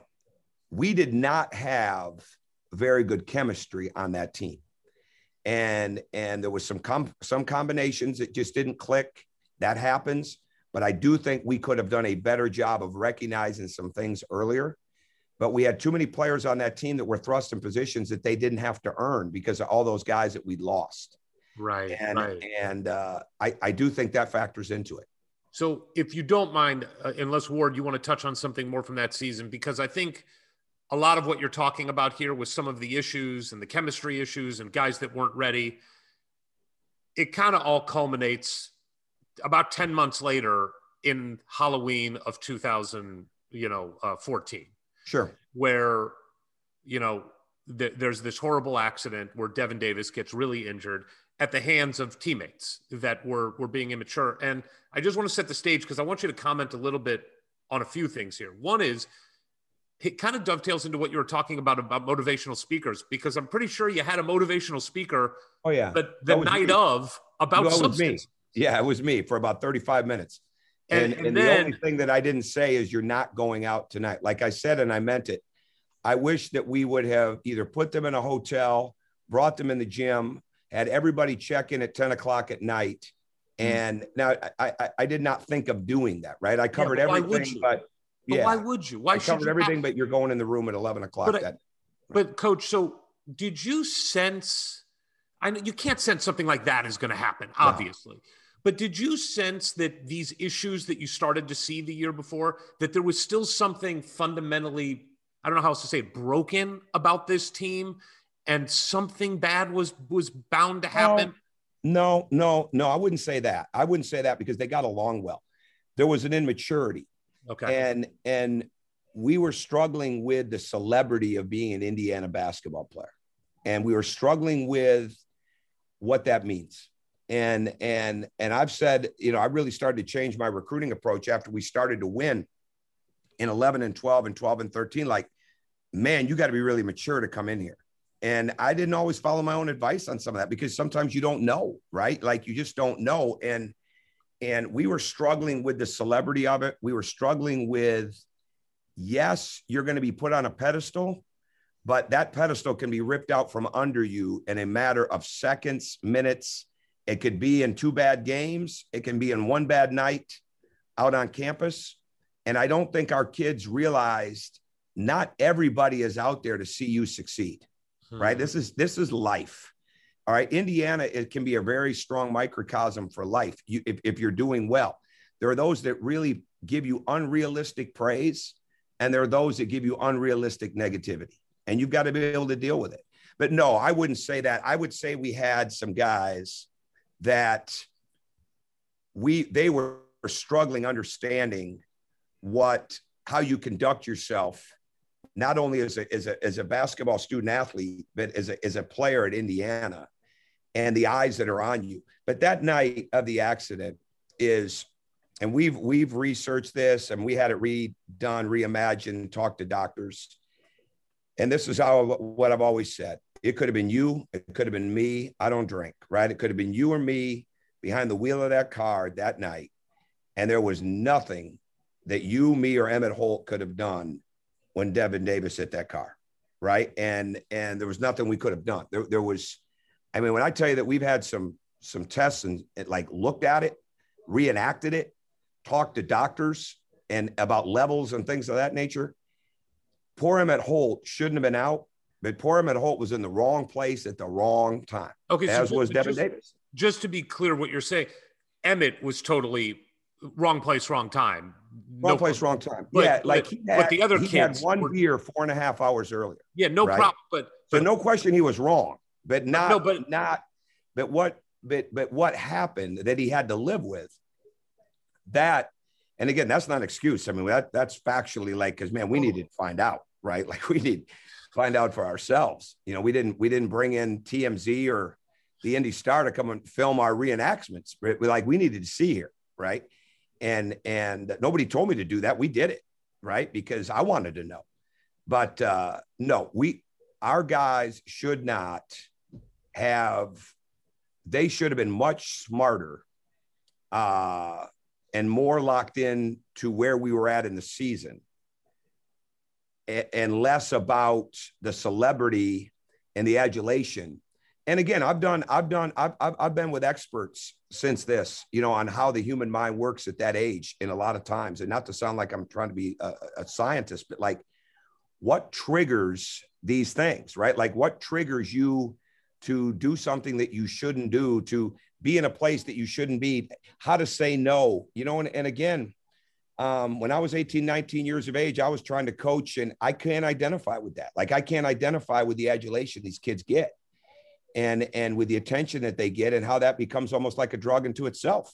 Sure. Right. And, and I mean, look at social media. I mean, we, we all see this now. We're parents, so we, we know what we're talking, and we, we, we see it, but that was a really tough night that we were extremely fortunate for Devin Davis not to lose his life, because as also was uh, shown, an inch and a half more, there's no Devin Davis, right? An inch and a half. And, and so that's one of the hardest nights I've ever had as a coach, not because there was an accident, but because I had to prepare parents to see their son and go through the day of not knowing that he was going to wake up again, speak again, all those kind of things.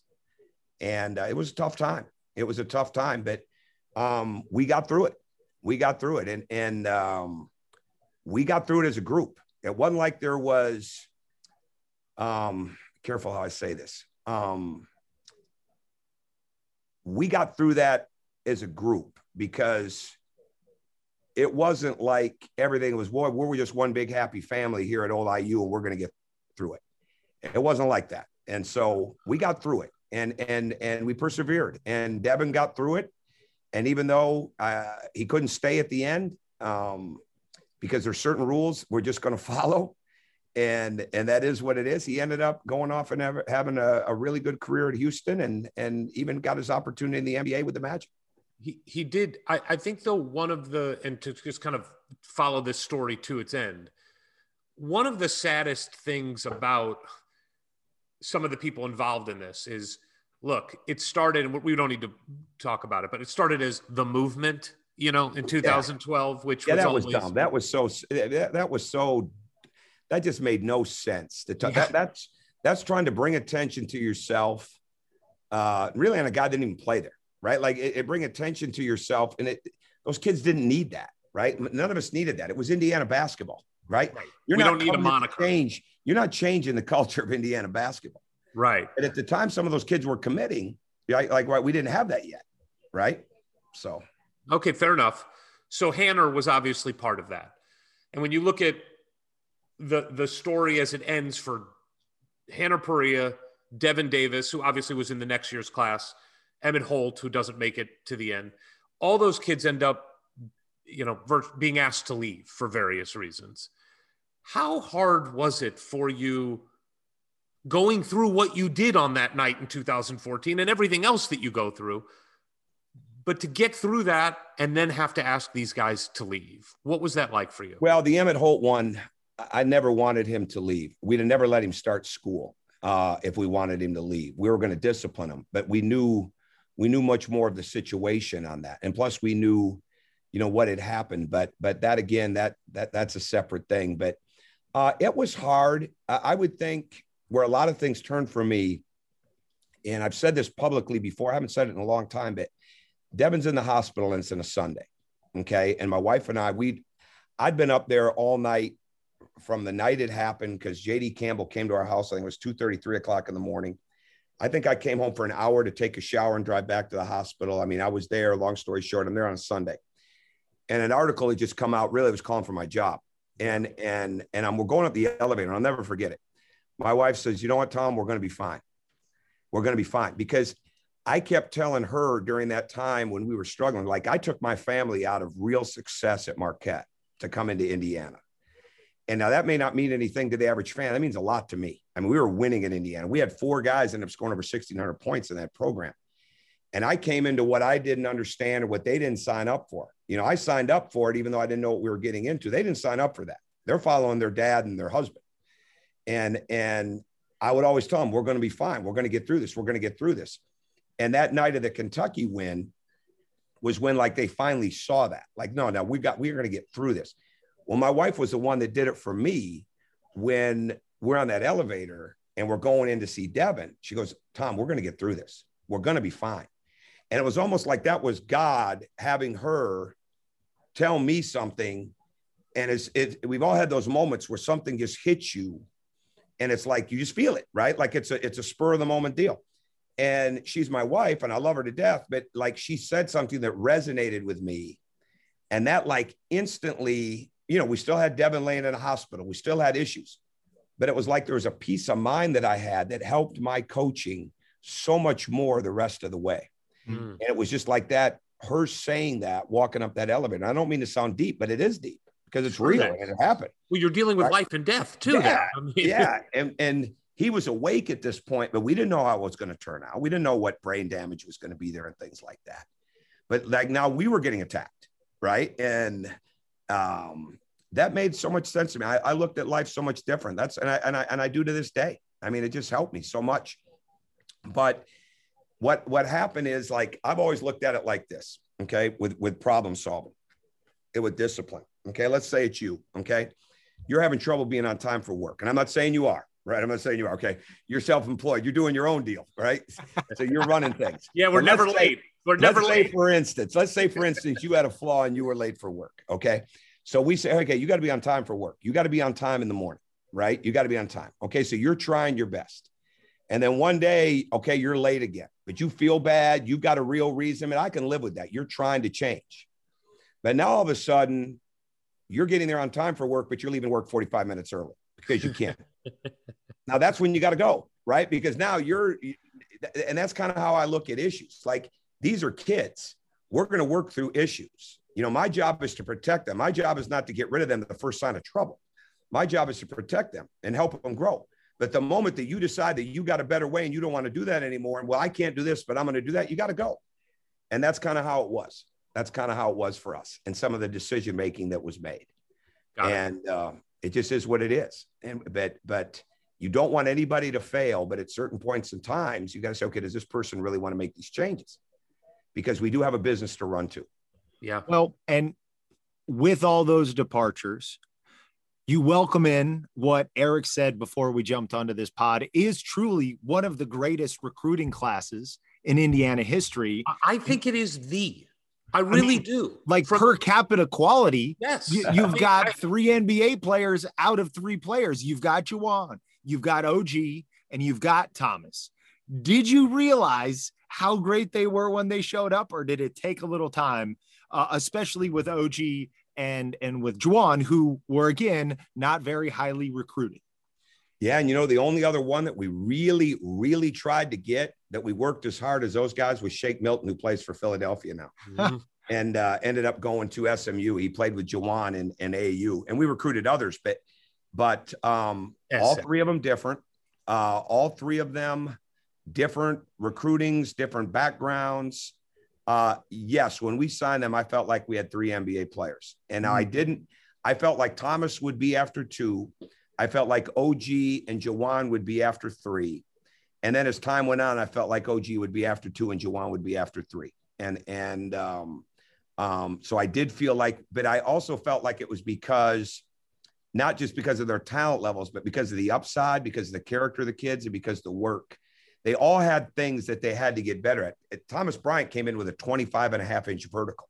seventeen months later, it had gone up thirteen inches to thirty-eight and a half. Like everybody had something that was really holding them back and, and from greatness. And so we had to tap into their strengths, but we also had to work on what they really had to get better at. And, and in O G's case, a lot of it was uh, just understanding the, the energy and speed uh, that was needed and, and the consistency of that. Juwan, the versatility. Uh, building the shooting, building his athleticism, Thomas Bryant building his running, building his leaping, building his shooting, all of them with their shooting.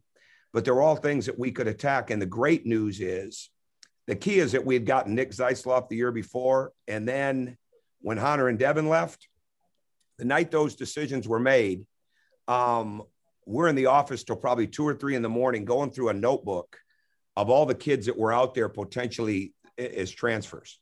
And Max Bielfeldt was in that book. Mm. And to end up getting Max Bielfeldt and, and to have him do what he did on that year, again, we added so much maturity. Nick became more of a leader. Yogi was a senior.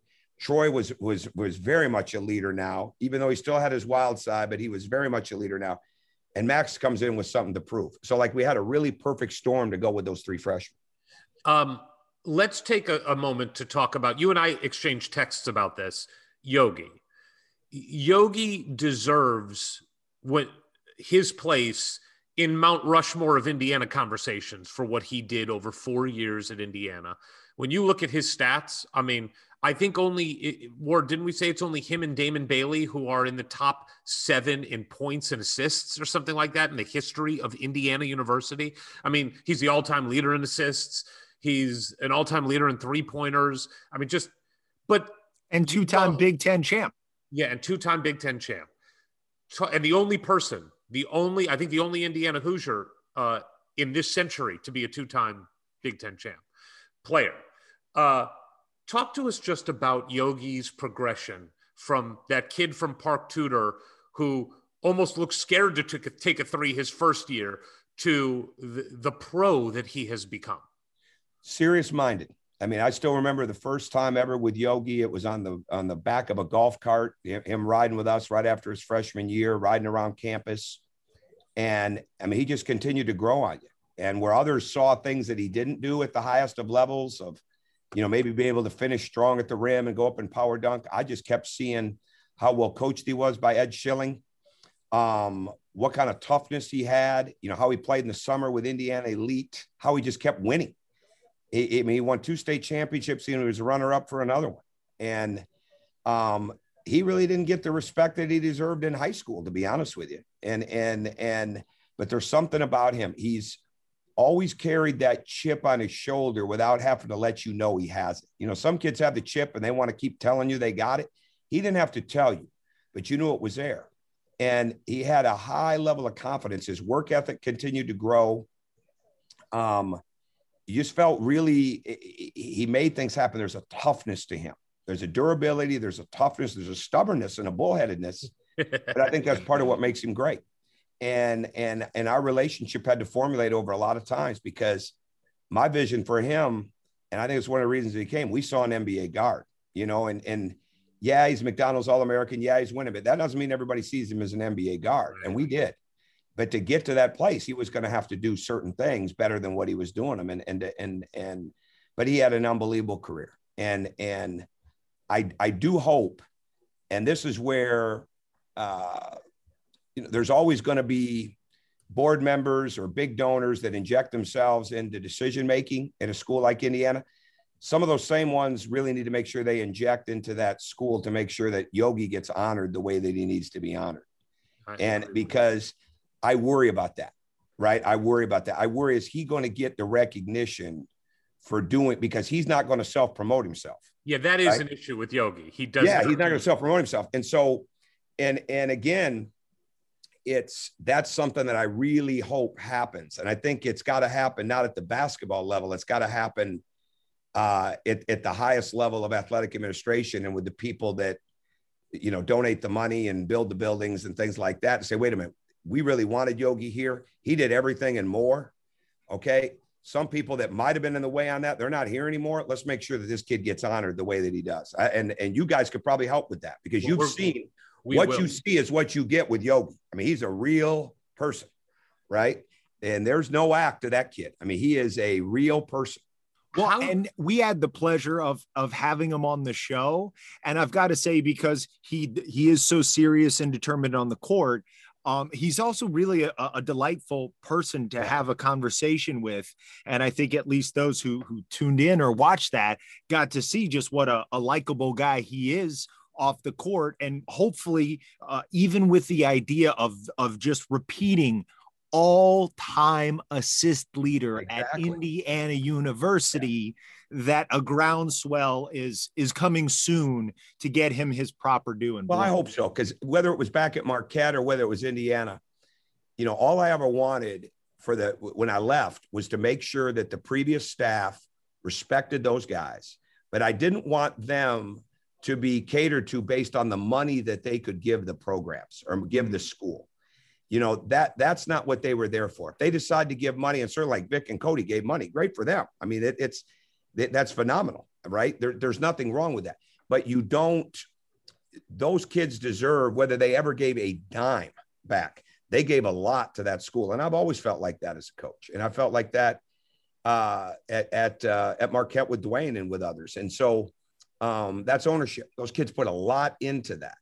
And so, I mean, I, I hope the same thing it with, uh, you know, with O G, with Thomas, with Juwan, and like those guys did a lot. I mean, they did a lot in those programs. Well, yeah, and you, I hope they get that respect. You, you have to give us a, the moment or a story or a conversation uh, where you realized O G really was marching to the beat of his own drummer, because we haven't had the pleasure of speaking with him, but from everybody we know who knows him, he's just a really unique guy. Well, he really is. And I think he's, he, he needed to be reminded at times how good he could be. And it was tough early on because he's like most freshmen. I mean, he thought he should have been playing a lot earlier. You asked him right now. I mean, he's got the, he's got the, he's got the memory of an elephant now. He can remember things that he could answer your question right now on me fifteen different ways, right? On in places I held him back, and I love him. And there's been, and, and he's got a level of empathy um, that it, no question, something happens. He's usually one of the absolute first to hit, whether it's me, whether it's the family, and a lot of them hit, right? I mean, it's it, it we've got a really good family in that sense of the former players, but like he's just got a different level of empathy. I would say where we knew, um, I did as much as I recruited him, as much as I got to know him, the guy that was the point person, and that was Steve McClain, and then he left. I didn't truly know how he ticked, right? And it took time to get to that. And I probably made some mistakes along the way, and I wasn't as communicative with him as I needed to be and assumed he knew more things. I'd say the night we went to Michigan and we got down in that game and we put him on Zach Ervin, yeah, and we started to see what he was capable of doing defensively and how he impacted that game on the defensive end. And then we had that big, big comeback at the end of the first half, end of the second half, and ran away with the game. He got that whole thing going with his defense. Mm-hmm. And, and I think – we realized then, wow, he's, he, he can do more than we even thought. Right. Like, so I would say that would be the basketball moment uh, to me. I would say the coming out of the shell, uh, showing that there was a real personality to him, and that didn't work out great for him basketball wise this way, but he won the dance contest, the hula contest at, uh, at the Maui Invitational. Nice. So he showed a side of him. He was either the winner or the runner up, but he was in it. He was our rep. So that showed a side of him that he's got a little, he's got a little, uh, he's got a little theater in him too. But uh, I love him. And I think this contract that he's in right now is going to be dwarfed by the next one that he gets. And he's in the middle of a four-year, seventy-two million dollars one. The, the end of that season, you know, the, the, the first year with this, with this group, I, I always tell people that that Kentucky game, that second round Kentucky game, which was such B S that they put us in a second round game against those guys. Like, they knew that what they were doing. We got low seeded. We won the Big Ten, fifteen and three, right? And whatever. But that Kentucky game is so unique to me for, for, for one big reason. We all watch college basketball games. It is so often that the end of a game, when it's like, if it's a game in like the four to six point range, two to six points, it's just ugly endings, truthfully. It's like free throws, fouls, missed shots, uh, the, the the shot clock's going down, you can't get offense running, and somebody hits a three. You know, that, that seems to be what college basketball becomes. The end of that game, the offense that was run, the last five minutes of that game, you got Thomas Bryant dunking in the half court. Yogi, I think, running that, what you guys would call ice, where he's behind, yeah, the basket. Yeah, we would ice underneath the board, yeah, yeah. And dig, yeah, you know, dishing it off to Thomas. An out-of-bounds play where Thomas is diving to the bucket. I mean, just beautiful basketball. Uh, you talked a little bit about um, that season and winning the game against Iowa, but what do you remember from that second-round game, which was such oh, a big win? A ton. I mean, an absolute ton. We made an adjustment in that game um, to run everything higher, because Tyler Ulis was the S E C player of the year. And we believe he was the, I think he was the defensive player of the year. Wow. And our strength coach, Lionel Anderson, came up with a thing based on Yogi and Tyler were both about the same size, but because we stressed so much about bigger steps, extending your feet, uh, Tyler Ulis took smaller steps. Right? He played like a smaller guard. Well, my big thing with these guys was, oh, you got to play like a bigger guard, right? Like the bigger guards got to play smaller with getting lower. The smaller guards got to play their bigger with covering more ground.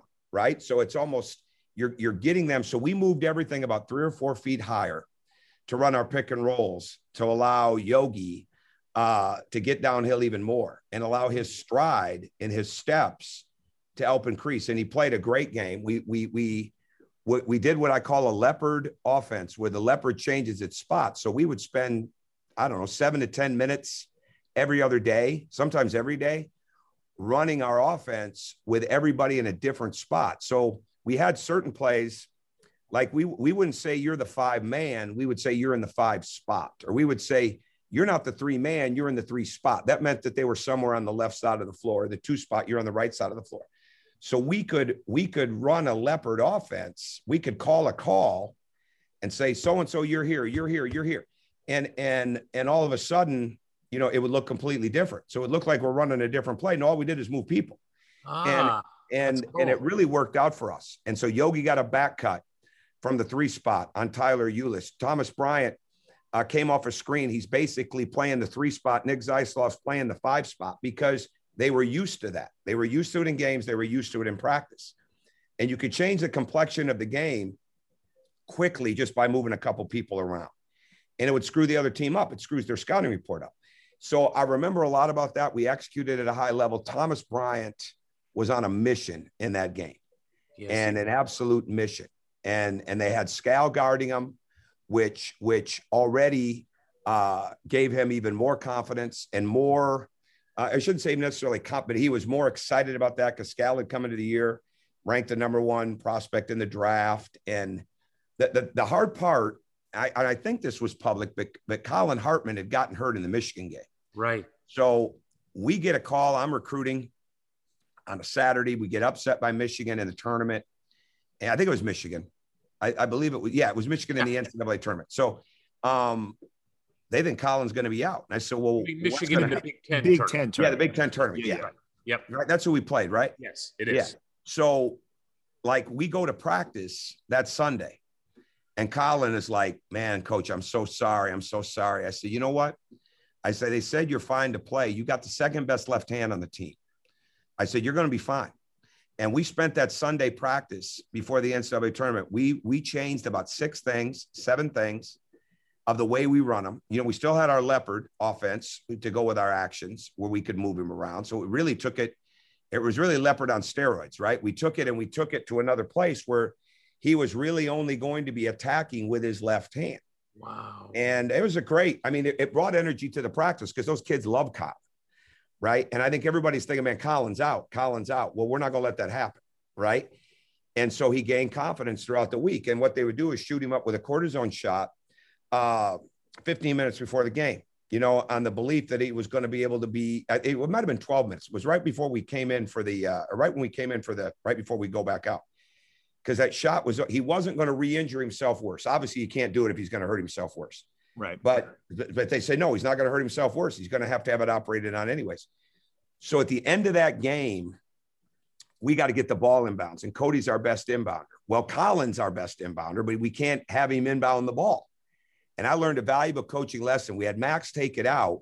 Max turned it over late because we couldn't have Colin taking the ball out of bounds late. We needed to get Yogi the ball, and he couldn't do both. He couldn't inbound it and throw it to himself. So, you know, it was an unbelievable, like, that was my moment where, like, oh, my God, I blew this because I didn't have a third guy totally ready to inbound against pressure. And so, like, I remember the coaching moments uh, as much as anything else, but but the emotion of that game, the way both fan bases were. Calipari had said a long time ago, and, you know, if, if you remember the year before when we lost to Wichita, we were in the same bracket as Kentucky. Yep. He said, lo and behold, you're always going to, we're always going to have Indiana and West Virginia on our side of the bracket. And, and more often than not, he was right. Yeah, right. So that's why it's not coincidental. Of course not. You know, this is just not. Yeah. But, but uh, it was a huge win against a really good team with a bunch of pros. I thought the job they did on Jamal Murray defensively, uh, was tremendous because I don't think we had Rob Johnson got hurt in that game, right? He did. And yeah. O G was guarding Jamal Murray and just yeah. shut him down. And he was guarding Tyler Ulis, right? Like I mean, at that point, that was the game that we could have easily lost O G to the end of the first, but probably likely the second round. Right, right. And, and, but it was too risky. You know, there's no sense when you're this good to give up yourself a chance to be a high first rounder or a lottery pick. And so he didn't go, but he did so many things inside of that tournament that the N B A, certain teams that valued that were really salivating at it. And so there was, that was a tremendous game. And, and the next game when we played Carolina's, I think when we really, really missed Rob, because they were just a little too good in the backcourt. They shot it well. Marcus Page was like Michael Carter Williams, where he shot it better than he usually shoots it. Usually it better hurt. than he ever shot it. Yeah, I mean, he just hurt. went crazy. I was at that game, and I was like, "You got the one thing I thought was Carolina doesn't shoot threes that well." And he got hot. He really well, did. Well, and the the real problem was Eric was there. Yeah. What we've learned is if Eric is the cooler, if, yeah. if he shows up at an I U tournament game, it's not going to end well. It's fair enough. I didn't know that. So I keep scoring a lot of my friends, and. uh go. I have a running tab on referees and a running tab on friends. So well, now you you got. But I didn't me. know him. Now I know. It's now not I a know. good record. It's. But not I got to believe record. you saw us win enough that your record of of pluses would outweigh your minuses. Yeah, well, I did. I saw a lot of good wins. I mean, some of my favorites were those teams. I mean, there's. I, I've told Ward this. The New Year's Eve game uh, against Ohio State at mm-hmm. Assembly Hall, when Victor picked Kraft's pocket twice in a row. I mean, I, I've just, I get tingles thinking about that game. I mean, that, and they were a top five team. You know, we were still coming on. That that was one of the most enjoyable games and environments I've ever Remember, been we had just gotten popped at Michigan State. Yes. Cody's like, first popped. game, right? Yeah, Cody's, Cody's first, first Big Ten game. And, yeah. and uh, um, I love Tom Izzo, but you talk about physical. Oh, my yeah. God. I mean, they just, it was all built. The only game more physical that he dealt with as a freshman was the Purdue game at mm-hmm. Purdue. Yeah. And uh, when they put Travis Carroll on him. And, and uh, but like to be able to come back from losing that game on a Tuesday or Wednesday to come back and play that New Year's Eve game, that was tremendous. I mean, that showed the real growth in that team that we had throughout the year. All right. Do me a favor. Put the, put the fact that you're a coach aside for a second. How much fun is it to beat John Calipari? Uh, You know why it is fun, and it goes back to when I was in Conference U S A and he went, went to Memphis, because he's so good. Yeah, it really is. Like, I don't judge it on, I really don't judge it on like them, don't like them, know them, right. don't know them. It's way more on how tough they are to beat, right? And, and how good they are. And one of my great wins, uh, fun wins at Marquette was we went in there on a Friday night on E S P N in his first year at Memphis, and we beat him, right? And and that was big because he was coming off the N B A. You know, he's a tremendous coach. So um, to me, um, whether it was going against Jim Calhoun, whether it was going against Rick Pitino, whether it was going against Roy, um, still th- th- that I haven't been in a game, you know, and beat Syracuse on the floor, that still bothers me, right? You know, like you want to, you want to go against the best. Now you get ready for every game, but there's some games, you know, when you're going against people that are just at a, at a really, really high level, and you know, they're going to, they're going to have every rock uncovered, right? You just got, it, it's just a little bit more. And so that, that's why it's good to beat him, and it's tough to go against him. Yeah. So along those lines, you just rattled off some Hall of Famers, mm-hmm. all of except one you have gotten the better of. Who's a coach out there who maybe isn't generally put into that tier that you think is, is underrated, but you just know is a great coach because you've squared off against him and or watched his teams for years? Oh, I would go with the Big Ten. I would go with Thad Mata and John Beilein, mm-hmm. uh, without a question. I would go with those guys. And Um, I still think Bob Huggins truly belongs in the Hall of Fame. I would go back to that in my days at, at, at Marquette without question. So I would say that those three guys, I mean, Thad was really, really hard to go against. I mean, you had to bring the whole deal against him. John was so innovative. And so when you were going against those guys, like that was really big. I mean, that was, uh, uh, it wasn't just because they were big name teams, big name coaches, because man, they're, really good staffs, they're not going to miss much. You're not tricking them, right? Like you got to, you got to bring it. You got to have something different to try to trick them with, but, but you're not walking in there and tricking. You're not walking into the Big Ten and out scheming people. And, and because you've done this, you've done that, you're going to walk in there. I mean, that ain't going to happen, right? Like you got to, you got to have your style. You got to have some other things that you try to bring, but you got to really respect the opponent. And so to me, the fear of going against those guys, like I learned with the fear of going against Rick Pitino, Bob Huggins, John Calipari, it wasn't an unhealthy fear. It was a driving fear. Like, I don't want to miss something here. Mm. Like when I was a coach at Marquette, I started every day learning with the internet, reading the Cincinnati Enquirer, the Memphis Commercial Appeal, and the uh, uh, Louisville Courier-Journal, because I wanted to have tabs on those programs every day. Because if we were going to have success at Marquette, we had to go through those people. Mm. And it's the same thing. And Izzo's the, Izzo's the benchmark. Sure. And Bo Ryan was really strong in that area too, is obviously, but, but um, Bo's teams were extremely hard to go, go against. I think everybody knows that, but, but Beilein and Thad Matta were really, really tough. So you send Yogi off with a pretty amazing senior year. He wins um, a Big Ten championship. He goes to a Sweet sixteen. Um, and it's not a start over. You have a lot of talent coming back. And now it does seem like O G's about to hit a new level. Thomas Bryant decides to come back. Juwan, you know, you're hoping that some of the shoulder injury stuff is behind him. James Blackmon Junior James Blackmon, Robert Johnson. I mean, you got talent coming, and we're highly rated to start the next year. And you start off like gangbusters. I mean, you beat Kansas, you beat a top five team. A couple weeks down the road, you beat North Carolina in the A C C Big Ten Challenge. You had a misstep uh, in there as well, but how good do you think that team that was on paper was? Well, the one guy that it um, really, really hurt us. See, the offseason, O G was hurt and couldn't do anything from May to September with contact. Juwan was coming off the surgery. James Blackmon was just coming back. Uh, Rob Johnson had, you know, he, we had to miss some times with him. So you miss a lot of building that team in the offseason. But the one guy that had a tremendous offseason was Colin Hartman, yeah. right? And then all of a sudden he's down. And it, whether it was September, October, right before practice, that was our only senior. And he was such a valuable senior. One of my favorite player games was Colin's sophomore year. We play him at the five spot against Maryland. If yes. you guys remember that. I do. And, and they couldn't guard him, right? Because right. we put him in a matchup situation and they had to bring their five man out to guard him. He makes three threes early in the game. Like Colin... that losing Nick and Max because of the way they spaced the floor, could move without the ball, didn't have to have the ball to be effective. Okay.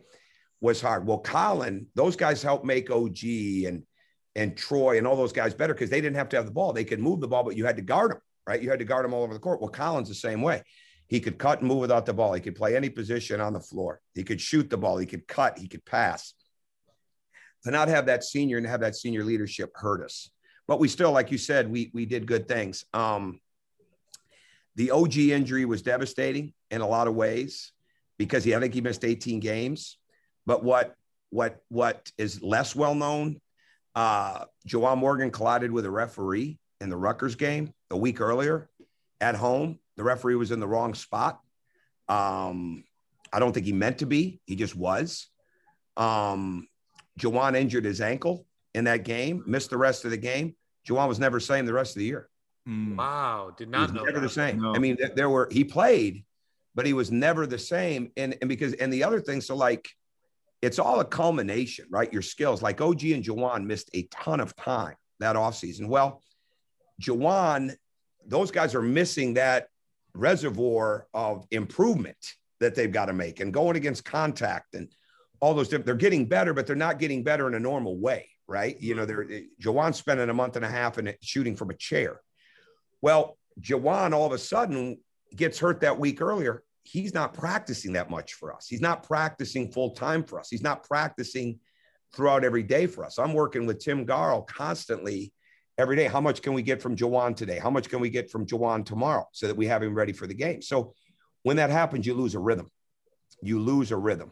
Um, That team, Josh Newkirk was still finding his way coming off that injury. Right. Um, but losing Colin uh, certainly was hard. We still won those games.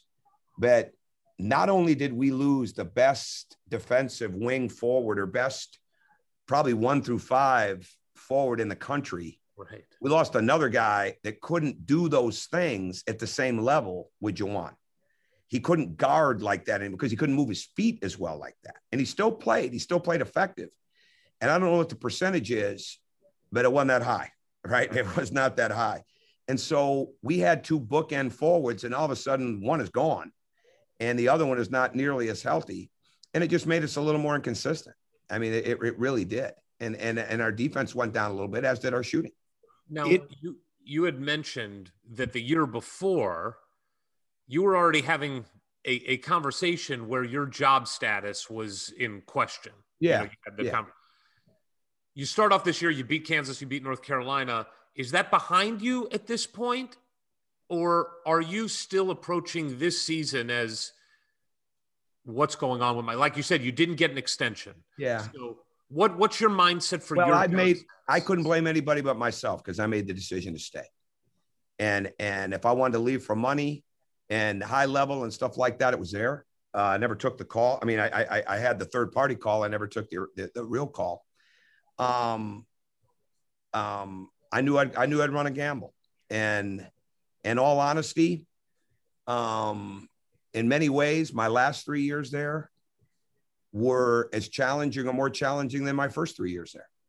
Wow. And, um, it, it didn't have anything to do with the fans. I mean, I, I mean, fans are fans. I get that. And, and it, it wasn't that. I think the people that thought the job was hard for the wrong reasons, it wasn't.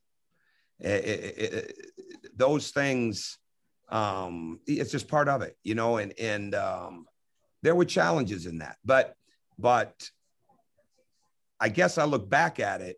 I don't know. I, I look back, I can't regret it because those relationships with those players yeah. were so incredible, right? I mean, so incredible. One of the first players to my house when this happened was Nick Zeisloft. He drove up from Fort Wayne. He played for me for two years. He drove up from Fort Wayne. Now, this, this is a guy that had two offers leaving Illinois State, okay? Ourselves in Duquesne, right? And, and, and helps take us to the N C double A tournament for two years, the whole thing, right? He's in the he's with the Fort Wayne Mad Ants. Now, he's in the G League. I don't think he left Illinois State thinking he was going to the G League, right? And so he, he drives up to our house on an off night just to be at our house. You know, I have no regrets about that time at Indiana because if you're really – and I mean, I don't mean the whole time in Indiana. I mean, like staying.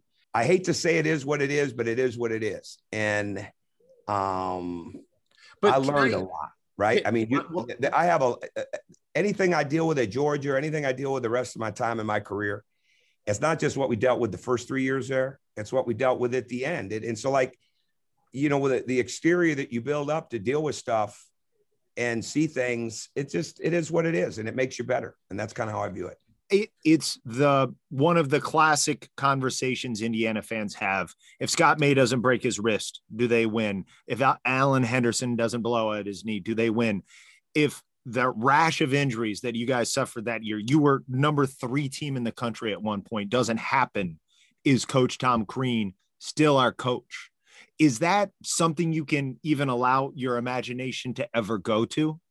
No, because I don't know if past that I would have uh, mentally, uh, felt good enough about staying. Hmm. Right. And it had nothing to do with the players, but I don't know. No, I mean, I don't think it, I, I don't know. I don't know. Um, I don't think we're ever going to get a true answer on that.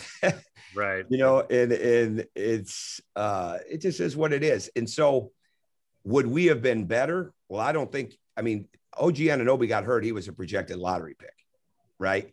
I mean, so I don't think there's any question we would have con- He was just starting to play at a good level. He missed his entire offseason, you know, with, with a groin injury and, and as far as any type of contact. And I mean, he, from May through September, he was not taking any contact and then had the season, right? As and a projected lottery. You could see it at the beginning yeah. of that season. He was just out of whack. You could tell sure. Sure. physically he was better and he was going to be better than most people on the court. But you could tell like, he wasn't catching the ball as cleanly. The moves weren't as crisp. He was just out of whack from yeah. not not playing. And Juwan was too. Right. And frankly, that's Blackmon had some great games, but he also had some inconsistent games. It's very hard. The year after, the year after is really, really difficult. And Josh Newkirk was still going through that, right? Because he practiced, but he hadn't played. And like that year after the injury, when you come back, that is a monster. And people forget how many injuries James Blackmon had, you know, just like, just like with Maurice Creek. I mean, think about, that's one guy I mean, a couple things go different for Maurice Creek. We're spending thirty minutes talking about him, right? right. I mean, right. I mean, it's just, it, it's part of it, but you feel for that. But uh, um, we just weren't quite as good, right? We weren't quite as good, and we didn't quite have the leadership. You know, when you take a kid like Colin, Colin was an invaluable player for us. And that's why we're playing Zach McRoberts so much. Just try to, you know, try to make up for that with somebody that could move without the ball, that kept, because our offense is very predicated on ball movement, but it's also extremely even more predicated on, on body movement, you know, on, on moving without the ball, creating opportunities for others. You know, we're not an isolation, pull I S O offense. And um, um, I think that that was a lot of it. You know, that those last two teams shot forty-two percent and thirty-eight percent from three. And, and um, I think it would have been even much better. I mean, it would have been way better. You know, you yeah, put sure. Colin in there, you put a healthy Juwan in, and then a, a, a guy like O G that can play the entire well, year. By the way, we would kill for those numbers. Uh, yeah, I, if I we had one player so who could hit those numbers. so, so would I. I'm back to, I'm back to not taking, uh, I'm not, I'm not making any, uh, any exceptions really right now in the shooting though. We got to get our shooting up. Yeah. That's, we got to continue to get our shooting up. And I think it's apparent even around here. I had a moment today. I'm in the line after working out. I'm, I'm in Starbucks, and I order a venti coffee and a uh, a cheese Danish. And I get to the line, and the, and the lady says, well, the man ahead of you, the car paid for you. I said, oh, really? She goes, yeah, he paid for you. I said, well, that's great. He goes, he said, win more games. I said, what? He says, I said, is that a direct quote? He said, yeah. He says, win some more games. And I'm like, whoa, man, like, where am I at? Right? Like, so I thought about giving the coffee back, but I said, why am I going to give a free coffee back? I'm going to drink yeah, it. No, take it. Um, like, you just, uh, that's great. In the old days when I first got to Indiana, that made, that made me mad for eight hours, right? Yeah, yeah, so sure. I laughed it off in eight seconds. You know, it, it's funny. It, it's funny, though, that, that you talk about that, because you talked about how you had, you know, in both our first part and this part, you've talked about times where you've gotten away from what you knew was right in recruiting, you know, and you've made some exceptions, and, and you've been bit by them at, at times. Well, you bet on yourself, which can be a mistake. You, right, you think, okay, right. I'm going to be able to change this. You can't change, right. You, sometimes you can't. Like, I've been a part of enough where you have made guys a lot better, but they have to be, they have to get to the point where they're as willing as you to make those changes. And you have to continue to see the vision that you keep pushing it up even more so. And there's been times that I've tricked myself on that. Here's the question I wanted to ask, though. When you took the job at Indiana, how old were you? Um, you were in your thirties, right? No, I got my job forty-one, I think. forty-one. forty-one. All right. You had one head coaching job before, Marquette, where, which was super successful, made a Final Four. But you're constantly learning. Like, you know, mm-hmm. I mean, you, you keep learning. And I'm in my forties, and I'm learning every day. Sure. You talked about how you had players that, some players that weren't prepared for being the star, the celebrity that you are at Indiana.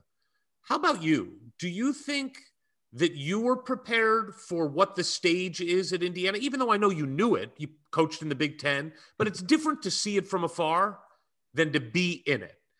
What was that like for you? Well, it was different because I took the job with my heart, not my head. Mm-hmm. Right? Because the Indiana that I grew up on from Michigan and loved and knew of and went to Bob Knight's coaching academy or, you know, saw those games, I took it with that. And, and um, um, so it was different, but I also took it in a sense that I had a love for it, even though I had not been there, mm-hmm. but I love for it because it it meant so much to me about what basketball is. And I know I said this on the first show. Outside of Central Michigan University and Michigan State University, my biggest favorite teams were the Marquette National Championship and the Indiana National right. Championship. And I got to coach at both of them. So I think I was prepared. I think what pre- no one could have been, no one could have been um, ready to deal with what we dealt with when we got in there. Sure. But working for my former coach, Ralph Willard, and I don't remember if I said this on the first show or not, but like working for my coach at Western Kentucky, and his mindset of coaching and his mindset of how he did things, that helped prepare me as much for what I dealt with at Indiana as much as anything else. And, and then it, because, because working for him helped me with Tom Izzo. Tom Izzo was replacing Judd Heathcote and two N B A guards and Sean Rispert and Eric Snow. So like I was able to go in there and have a mindset to help him develop his mindset as a head coach. So that helped prepare me to be in Marquette. I think I was, I was fine with that. As I think the biggest thing to me was I loved Indiana and I wanted to be around the people that loved it too. So to, to, to deal with the attention, to deal with the adulation, that never got bad to me. That never got old to me. And, but what about and, the negativity? Uh, I think you grow through it.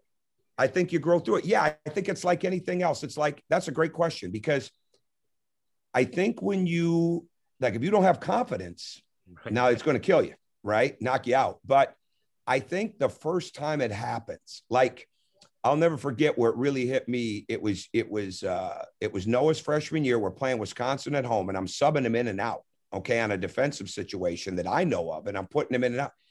And the fans start to really boo, right? Like, they're, they're mad. And I think I know what I'm doing here, right? We end up winning the game, but I think I know what I'm doing here in this situation because of all the film and all those kind of things that we watch. And I remember going to the locker room, and I was, that stunned me. Like, that was like, I got hit. Mm. Uh, and, Um, but you know what?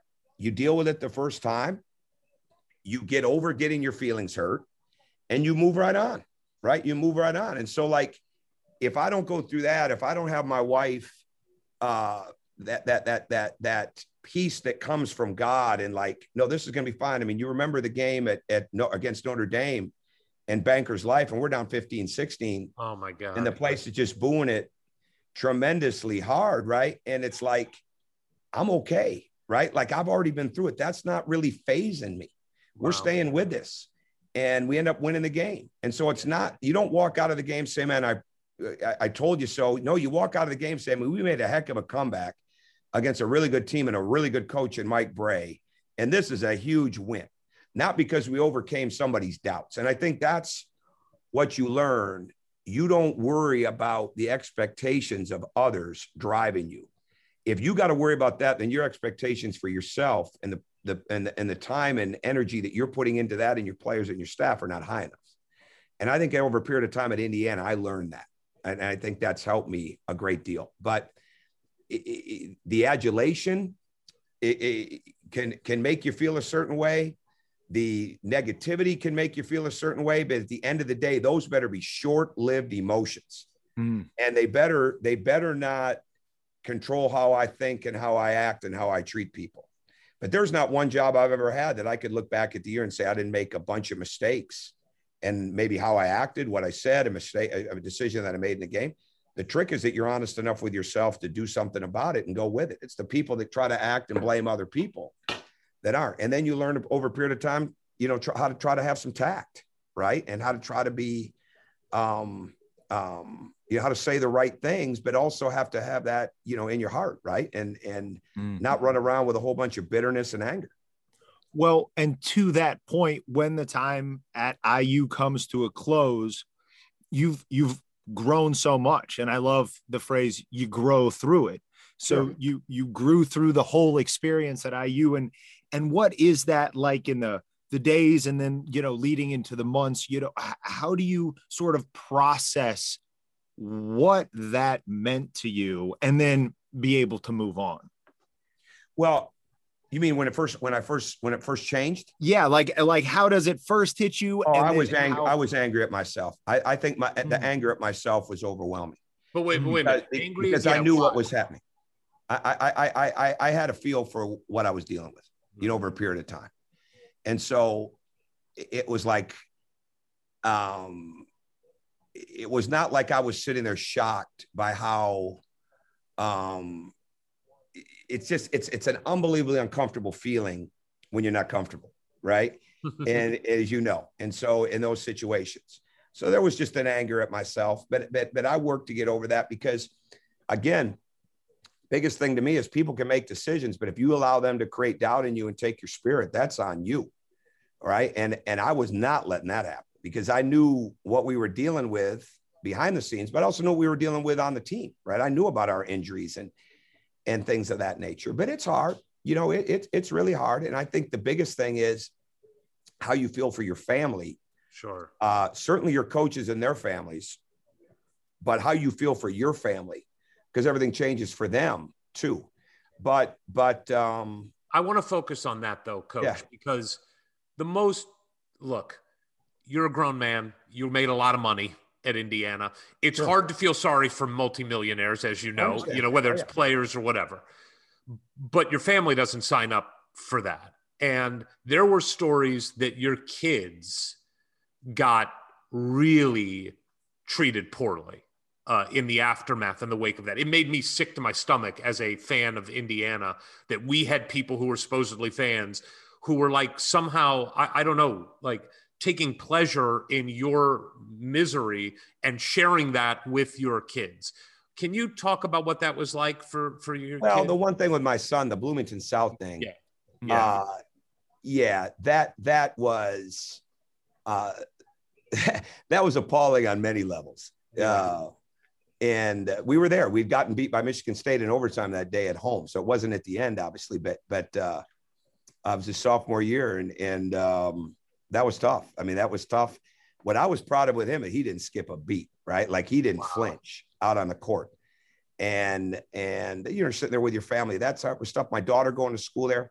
But again, I, I look back at that because I think the moment that I would have overreacted to those things um, would have been hard. Um, uh, the one thing that probably summed it up for me a little bit of what I was dealing with was when I left and I came back on March twenty-sixth and I went to watch Terry Morin's team play a yes. game at the gym. I wanted to talk about this. Yeah. Mm-hmm. I think what happened after that is what really bothers me. They asked my assistant, Beth Sheehan, Um, part of the administration asked her, why didn't you get Coach Crean's keys back from him?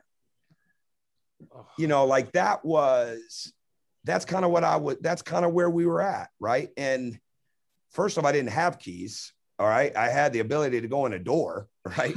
we were, we were getting my office cleaned out and putting stuff into my car from the, the boxes. But I mean, I love Terry Morin. I mean, I was a part of recruiting Tyra.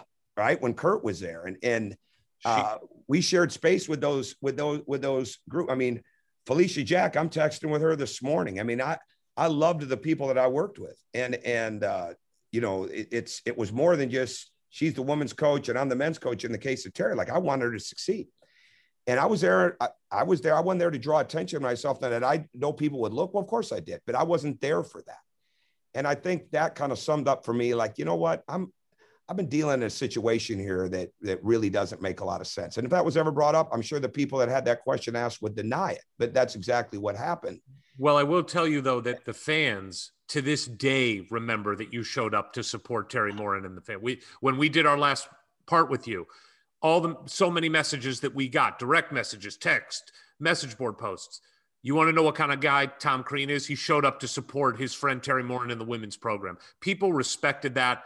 And look, administration people may not have, but Tom, that's one person. The fans did. Well, and I, Coach, I believe that. Coach Morin, when she just yeah. put us through the ringer in a workout a couple weeks back, yeah. um, how much you meant to her with her whole time there and that particular incident, it really, it's a big part of your legacy there. Well, I appreciate it because I don't regret it, right? I didn't give that much thought, right? It wasn't like I had to, oh man, should I or should I? No, I'm going to go in there and watch her team play because I'm here and it's a Sunday afternoon and I'm not going to be here much longer. I mean, I'm, I'm putting these things in my car. Right. And, and so I went in there and, uh, and, and that means a lot to me, right? Like I just recently got a picture of Tyra Buss in her engagement picture, you know, with Brad Davison. Like people forget, like, it's just, it, you, you build up connections with these people that, that if they're real, they last. Right. And there were there were some that didn't last from Indiana. I mean, it's some that surprised me and some that didn't. But at the end of the day, nothing, you don't let anybody take your spirit or your doubt or take your memories. And and you just don't let that happen. And, and I don't have any. I, I know what we did. I know what we were dealing with. I know what I wish I'd have done differently. I know the things I'm glad we did.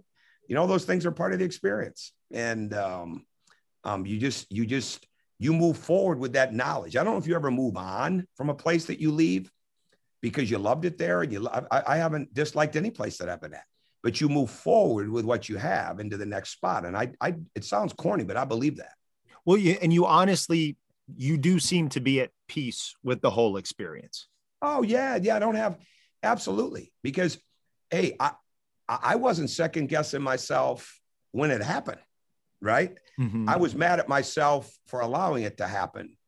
Um, knowing what I knew. Right. And, and, um, or what I perceived to know, which I was absolutely right on.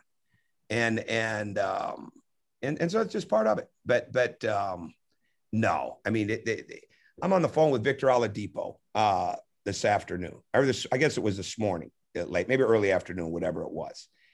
And it's like, you just pick up right from where you leave off. And it, it's, and, and, and, and he's going through the business decisions of, of, of, of, of being a free agent, you know, just like Cody did and things like that. Like, no one can ever take those things, right? No one can ever take it. No one can ever take the memories. Like, the people at Indiana are phenomenal. The hard part was not fans having high expectations. That was not the hard part.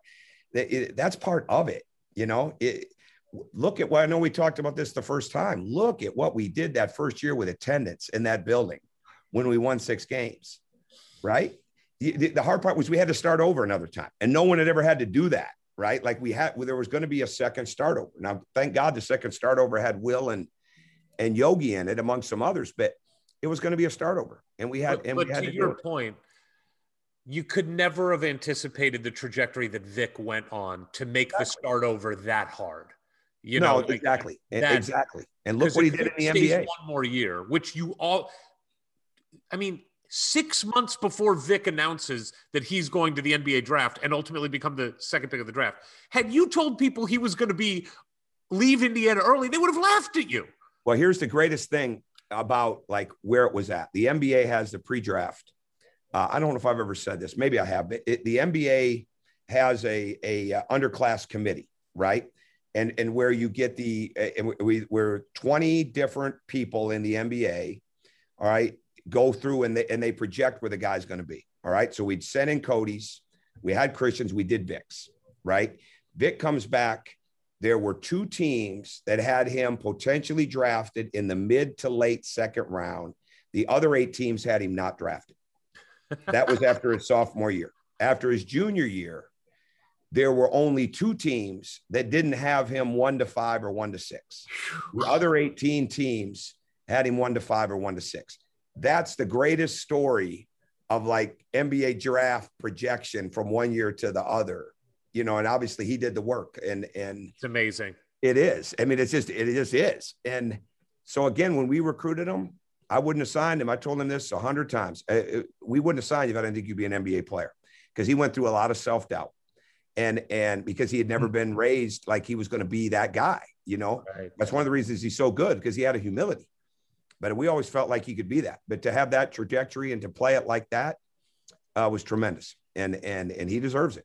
Can you update us on, you know, is he feeling good? Is he, I know you can't tell us where he's thinking he's going to sign. We're not Woj Bob. I think his thing, it might already be out by now, but I'll, I'll, I'll leave that in case it's not uh, with what he's doing, but, but he's got a rehab, you know, he's got a long road ahead of him, and, and he's not even on the court yet. Okay. And uh, hopefully sometime in September, he gets on the court. Uh, he's got, he, he feels really good about the training and the team of people he has around him medically to help him. And um, he's got a strong, strong spirit. And, you know, the best thing I can say about him, he does not miss being in church on Sundays. One of the, one of the greatest things, we beat Ohio State on a Sunday afternoon on C B S.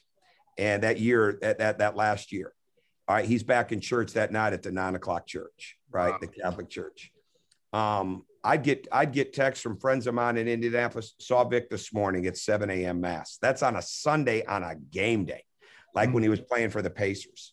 And, and it's just like, they, it, that's not me. I mean, that's, that's his family. That's God's way he's been raised. Right. But like, those are the things that make you so excited. I wanted all those kids. I remember telling Cody, you know, when we recruited him, you're going to have a chance to have a Tim Tebow platform at Indiana University because of his mm-hmm. spiritual faith. And look how he's lived his life. Yeah. Right. So like, to me, there were three things that I always, always wanted guys to leave with. And, and it didn't matter where I was at. I, I wanted this. I wanted them to leave with an even better level of selflessness. I wanted them to leave with an even better ability to problem solve, to solve problems. And I wanted them to leave understanding that at some point in time in their life, they were going to be the spiritual leaders of their home. And those things to me, um, that's what you want. Now, there's a whole lot of other things that go on inside of that. There's a whole lot of other things that they've got to have to be successful basketball players and athletes and students and all that stuff.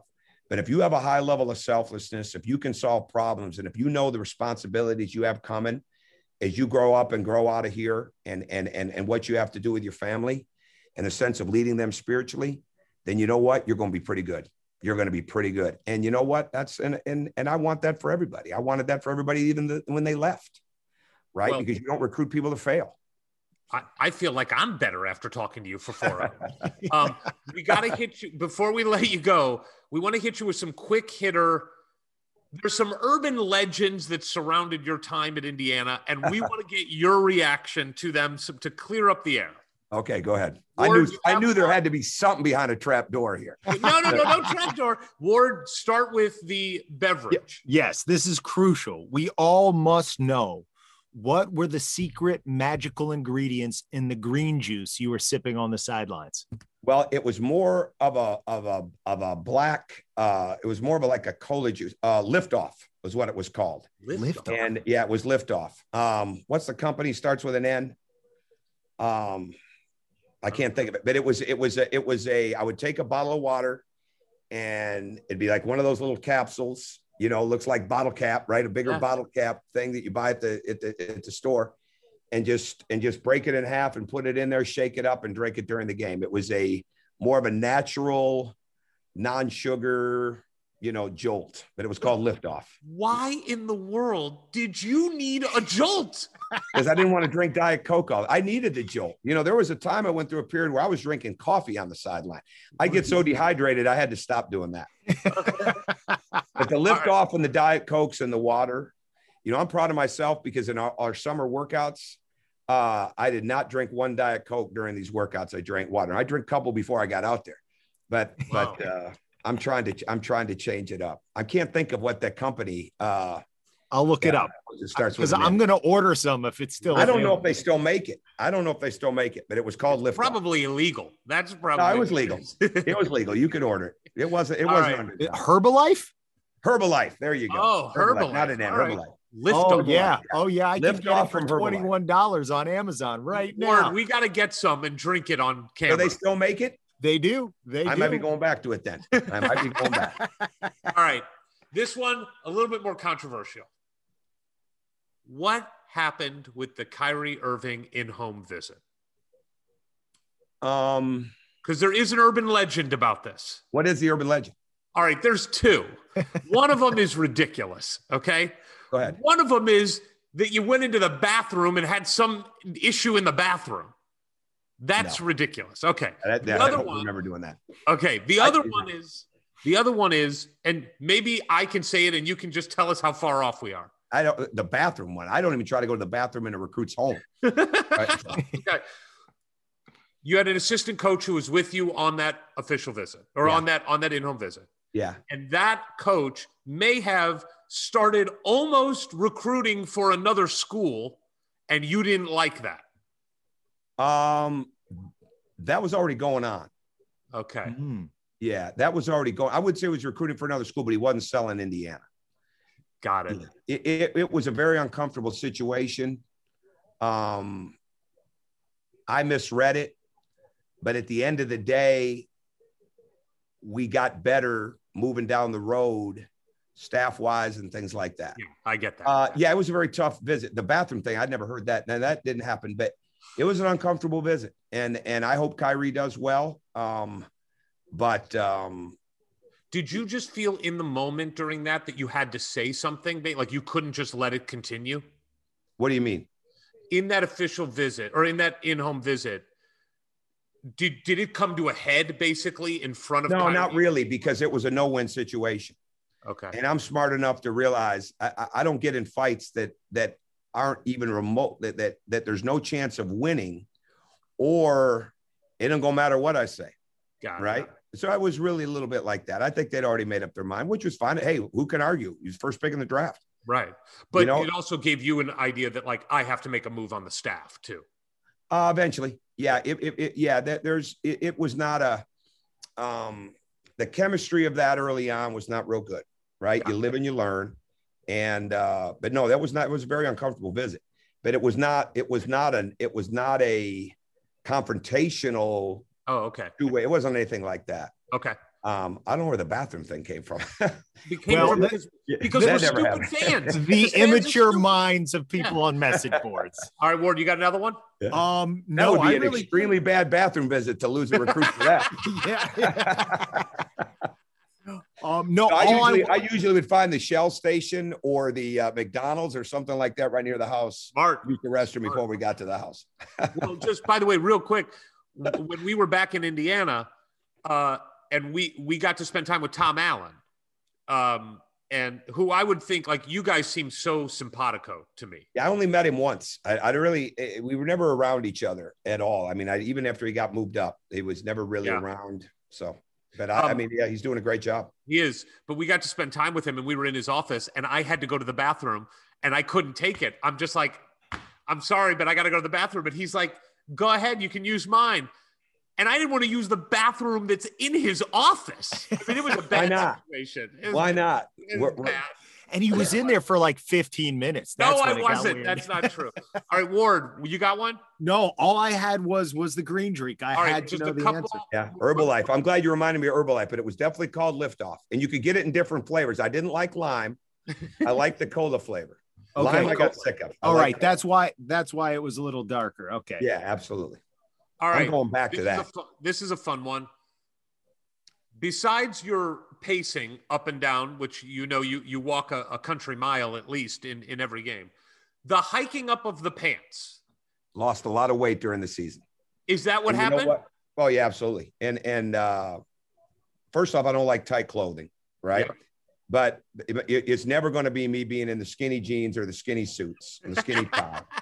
But no, that I took – Uh, the abuse I took at home for that was far more than any meme or far more than any fan, because frankly, like, I would lose so much weight during the season from all the, you think I pace in the game. I mean, you should see practice, right? right. I mean, I could do three and a half, four miles easy in practice, easy, wow. easy. And, and it just is what it is. And, and so like, I would lose that weight, and I, and my eating was never as good back then. And, um, Um, I would run, I would run, you know, as a stress reliever. I would lift some, but I would do a lot more running. So it's just, it's weight loss. And uh, I would be, I would be, I would be too either lazy, distracted. I could use my old focus word, but I didn't feel like going to get in the pants redone. Right. I just try to get the, uh, but, but that, that was a bad phase I went through with letting my clothes be too big. Right. Like, uh, I think you mature. I think once I got into fifty-one, you know what changed me? Going to T V. Because because oh, yeah. now, now I don't wear those suits I wore on T V. I don't wear those to coaching. But but like now you're a little more concerned about the fashion when you're in the T V sure, world. A little so more I, tailored look. My wife was not letting me do it without getting those suits a little more fitted. And but I didn't care about that stuff, right? And it used to drive the guy Andy Mallard. Yeah, nuts, yeah. And I would let the clothes get too big. And so you know what I did? No clothing deal. I just do my own stuff now. So. Are you hoping, are you hoping with the new season that the the the casual sideline look will remain, or is it yeah, back? I hope so. I hope so, but I don't see, I mean, I stopped wearing a, t a tie, as you know, at Indiana, because yeah. I just I, I don't like all the, you know, I don't like the tight. I like to be able to move around, right? And yeah. and uh but my pants would start out a certain way when the season would start, and they would end up another way by mid to late. And by the time we got into the N C double A tournament, I looked ridiculous. That's the opposite of Eric when we go to Bloomington. Yeah. Everything's true. much tighter when we leave. I, bu I buy double X L in Bloomington because I know I just need to fit into it. All right, last one. Is T I S still selling? Is T I S still there? Oh, yeah. All right, good place. By good the place. way, I maintain this. I'm just going to throw this out. When you got hired, within minutes of getting hired, I on my computer created Crean and Crimson. I put it you out the there. Seller? You're the one that did it? No, I got, they stole it from me, but it was my idea. yeah, I'm, yeah, the only person who had that idea was Eric. Stop it. Hey, statute right. of limitations, you still got to fall under that. I'd go back and get exactly. that. They've got the money now. They sold a They've lot got of the shit. money to pay you, trust me. Did, so, did you get any of that money? No, not at all. Not at all. Really? They could just no. use your... You need a name, image, likeness deal. Yeah, I should have done a couple of things. We had a couple. We had a couple of bootleg shirt deals. See, Kilroy's never did a shirt for me that I got any money on either. Could you imagine? Indiana should do well with the N I L. They yes, should they, well should. They should. They should. Um, last thing, we've talked to a lot of the players. This has come up several times. and I don't know if you still do it or it was just something you did for a while, but there was a while at Indiana where you did not have a practice schedule at all. That oh, I you, have it. I have it. I just don't give it to you the. You don't tell it to anybody. Well, no, I do. We we talk about it, but I don't. We give it the. We give them the practice schedule after the practice, a lot of times, because I never wanted practice schedules public, because of play calls and things like that. So no, I have an organized practice schedule, and and um, I always have it, whether it would be on a blue note cards or it's on a blue folded up uh, cardstock card. Uh, no, I'm, I'm not talking about within practice, the time that practice would start. That, oh, you know what some of that was? Oh, yeah, no, that's what I'm that, talking about. I know what some of that was. Are, your practices are intense. Right. And well, let me, let me, let me give you an example. Let me give you an example. Okay. When you've got the, the one thing like, oh no, they would know a day ahead of time or, or on that day, but you give in those day and ages, give college kids too much time. Let me give you an example. We canceled practice the next day, one time at about eleven oh five, eleven fifteen one night. Okay. I had a player get arrested outside of town at three thirty in the morning. I'm not kidding. That is ridiculous. I'm not kidding, because three of them decided to go out that night and one went to see his girlfriend in another town and got arrested. Mm-hmm. Right. Like, you know what? Like I kept saying, well, you see why I do this? Right. Like I, I was never big on giving too much. Well, you're going to be there anyways, right? We're going to be practicing. Right. And so, um, yeah, I'm sure that drove them nuts, but a lot of times in some cases I was saving them from themselves. That's fair. That's yeah. Fair. So, but I mean, we knew in the office, but I didn't always, uh, and some of it, a lot of times now you have to have it turned in ahead of time. You know, they've changed the rules some, so it's harder right. for me to, to do that. But like if, if somebody was hurt and I talked to Tim Gar, okay, what are we looking at tomorrow? What are we looking at in two days? What are we looking at in three days? Well, he'll be a lot more available to you in two, or he'll be a lot more available to you in three. I'll say, okay, well, we're going to go today. We're going to take tomorrow off, or we're going to go tomorrow. We're going to take the next day off. And that gives us three days on the weekend because so-and-so is healthy. Like you, you don't get better. We were already having enough guys miss. We rarely had a full start to finish. I would say eighty non-weekend, obviously, but during the weekdays, I would say in my time there, probably eighty, ninety percent of the practices did not have everybody there from start to finish because of class schedules. Mm. Oh, wow. And I was okay with that, right? Like we had to tailor make the schedules around that. Well, sometimes but somebody, when normal? somebody's got a project, is I'm sorry. Normal? Is that normal? Like does well, it's normal if you want your kids to be in class, right? And so remember now, the way we started was different. And we had so many different uh, age groups in our practice. So this class might not be offered, but this certain time. That class might not be offered, but that certain time. It's a little bit different when you're a freshman. But now as you got up the ladder, well, this class might be only offered. We had four guys get their masters in four years. We had two more guys get it in five. Yeah. We had eight guys graduate in three years. So there's a real premium on, on those kids getting their, their credits.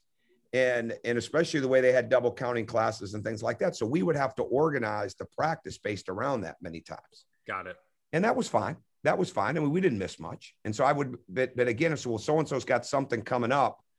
He's got to be there earlier. I said, well, I can't have him miss this amount of time, or he's got to meet with the tutor. We're not going to practice tomorrow, you know, and we'll, we'll go the next day. So you can't do that as much now, but it wasn't like I was unorganized. It was like, I didn't want issues. And a lot of times when guys uh, didn't know they could go out late at night, or, okay, well, you know, we got practice tomorrow. It's part of it. I don't regret it. Okay. So. Uh, we're wrapping up here. Um, this has been just the, the most enjoyable conversation. This is fun. It's as close as we're getting to a book. Like that's I said. Right. Yeah. I mean, yeah. Well, we'll, we'll send it off. We'll send it off to one of these transcription places. We'll print it out. It'll be on your coffee table next week. I got to have a percentage of that. I got to have a percentage. No, no, no. Green and crimson again. We're going to scree out of it. um, I've got friends that have written books with coaches that did ninety-eight percent of the work and got twenty or thirty percent of the profit. So there you go. There you go. Um, I am curious now, you've got, you know, a few years from your, your time at I U. When you look back on it, um, you've talked several times about how great the people of Indiana were. Sure. We're not talking about the administration, who you've been very delicate throughout this. And I appreciate that. I think we all know that you did not have the support of the administration the way that a top tier coach at an elite institution should. for it to work. And, and I think most people realize that. The, not everybody was rowing in the same direction, I think we can say. But when you look back on just your time, your nine years at Indiana, the, uh, the highs and the lows, I want to ask you the, the two sides of the same coin. What are you most proud of? And if you could go back and change something that was under your control, what would you change?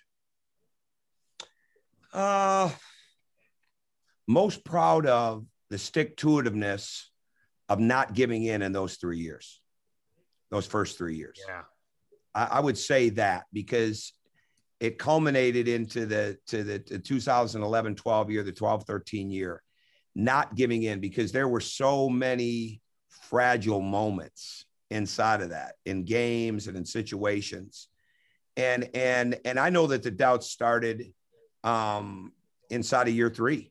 Right. And, and, you know, why is so-and-so at practice all the time right now? He's acting like, no, nah, I don't know if they're here to support me. Right. Like it was just like, it, yeah, it's like you just, there were little signs of those type of things. So you overcome that stuff.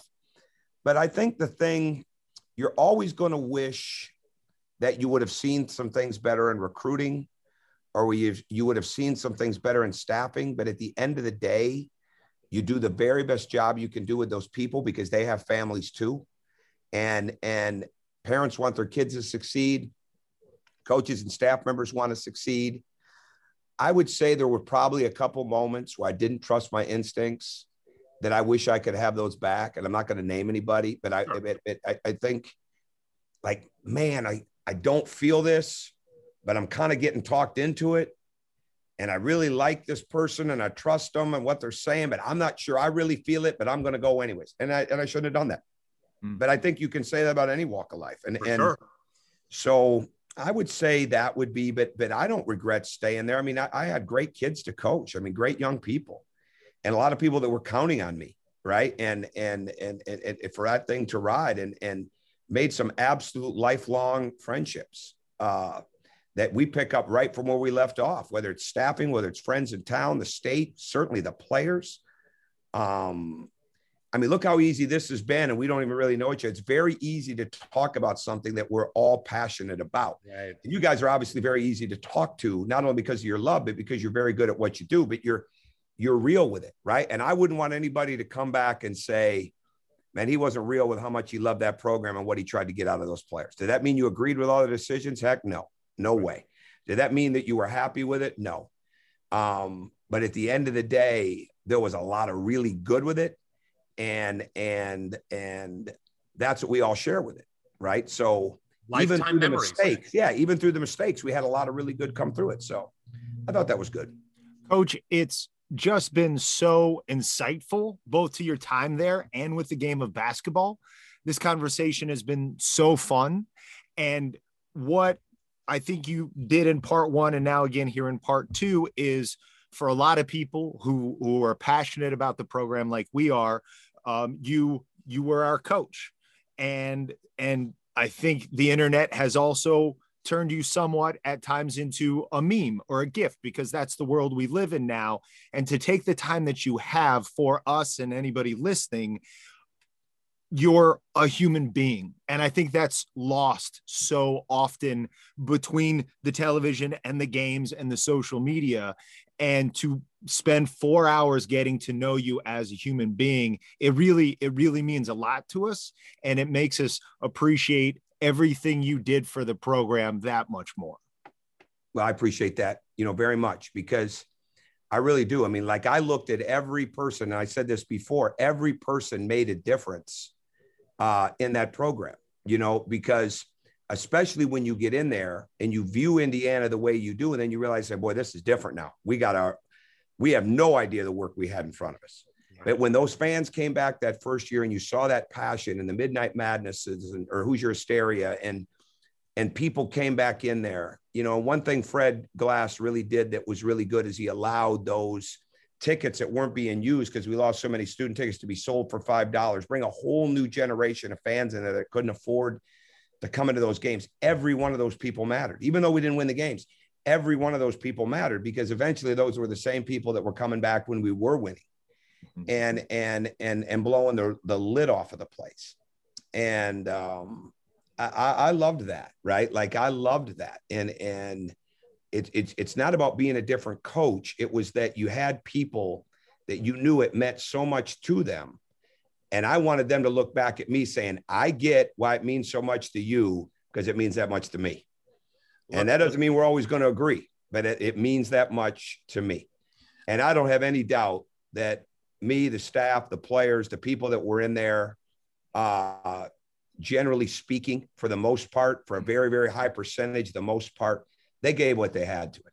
And that's why I want to see those former players continue to be respected at, at a high level. And that, that, that, that worries me at times. It, well, it, it worried me when I left Marquette. It worries me because they're the owners. All right. Whether, whether I'm ever looked at that way, I'm a grown man, and that's not as relevant as those kids being looked at that way, because we sold institutional memory there in a huge way. Mm. And I never wanted those kids to leave and feel like they should be entitled to remain on scholarship, because what happens sometimes when you leave and people leave is they think that scholarship is lifetime. They think they should get whatever they want, whenever they want it. Well, that's not reality. That's not reality in one's own life, and it's certainly not reality in one's collegiate life. But those kids gave a lot. And, and I, I want them to be respected for a lot more than what money that they can provide, but because they provided so many great memories and they were part of ownership of that program. And I'm here to tell you, and you guys have heard a little bit of it, but they went through a lot more than most people would ever really understand. And I'm sure Bob Knight's players could say the same thing, but, but they went through a lot. There, there, there were some trap doors in there, and those kids got through them, and we made it through it. And those kids really did a great job with it. Uh, we, we couldn't agree more, and we're going to do whatever we can with this platform to make sure that that happens. But at the same time, you deserve it too, because I appreciate look, that. There's a lot of coaches out there. There's what, three hundred fifty college basketball teams. A lot of them win a lot of games. There's a lot of coaches who can win games. I mean, there are, there's a lot of good coaches out there that win games. There are not, you can't put it on one finger, the number of coaches that could have done what you did when our program was dead.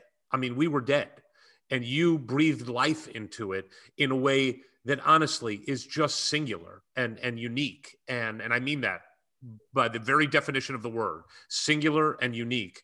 And uh, we're eternally grateful for that. And you deserve the recognition for that, even though you don't want it or not asking for it. We want you to come back to Assembly Hall when the time is right and hear seventeen thousand people stand up and thank you for what you did. You deserve that. I appreciate that. I really uh, do. I before we let you go, favorite restaurant in Bloomington? Can't name it. Well, no, let me see. Come let on. See. Yeah, because I'm not there anymore. I would have never done that if I was there. Yeah, Let's, but you're not there. um, favorite restaurant? Um, we took we took the recruits a lot of times to Malibu Grill. Sure. But I liked that place, uh, Jerry DiNardo's place, the Italian place. Grazie? I don't think he owned it. Yeah, I like Grazie. that a lot. Yeah, yeah. So I, I, I'm going to go with that one. I, that would be my favorite. All right. That's yeah. good. Now the steak place was really good too. Zagreb's. Yeah. Zagreb's and the, and the, and the, and the rolls and things like that. You couldn't go in there a lot. And, and well, you know, if I'd have gone in there more, I wouldn't have had the pants issues. So. But Grazie, Grazie was probably my favorite, if that's the name. All right, very good. Coach, really uh, echo everything Ward said. Uh, this has been the the joy of our time doing this podcast has been spending I, this time with I you. I appreciate that. That and, means a uh, lot. And we want to stay in touch with you. And uh, good luck this season. Yeah, yeah, you guys are always welcome here. We're on the road somewhere. You're welcome here. And, and uh, you can wear your Indiana gear, and I'll get you a couple of short uh, shirts. Uh, uh, we're we out west. No, absolutely. Absolutely. We really no, do. Wish I appreciate the forum. Like I said, it's the first time I've done this. I appreciate the forum to do this. And it's been fun to talk about it. And it's been fun to talk about it because you guys are so easy to talk to. Yeah. Oh. And you didn't try to pull a Roy Firestone, you know, it's, uh, it was, uh, but it was, it was really good. It was really All good. Right. I appreciate the opportunity to do it. That was a guest. That was a guest.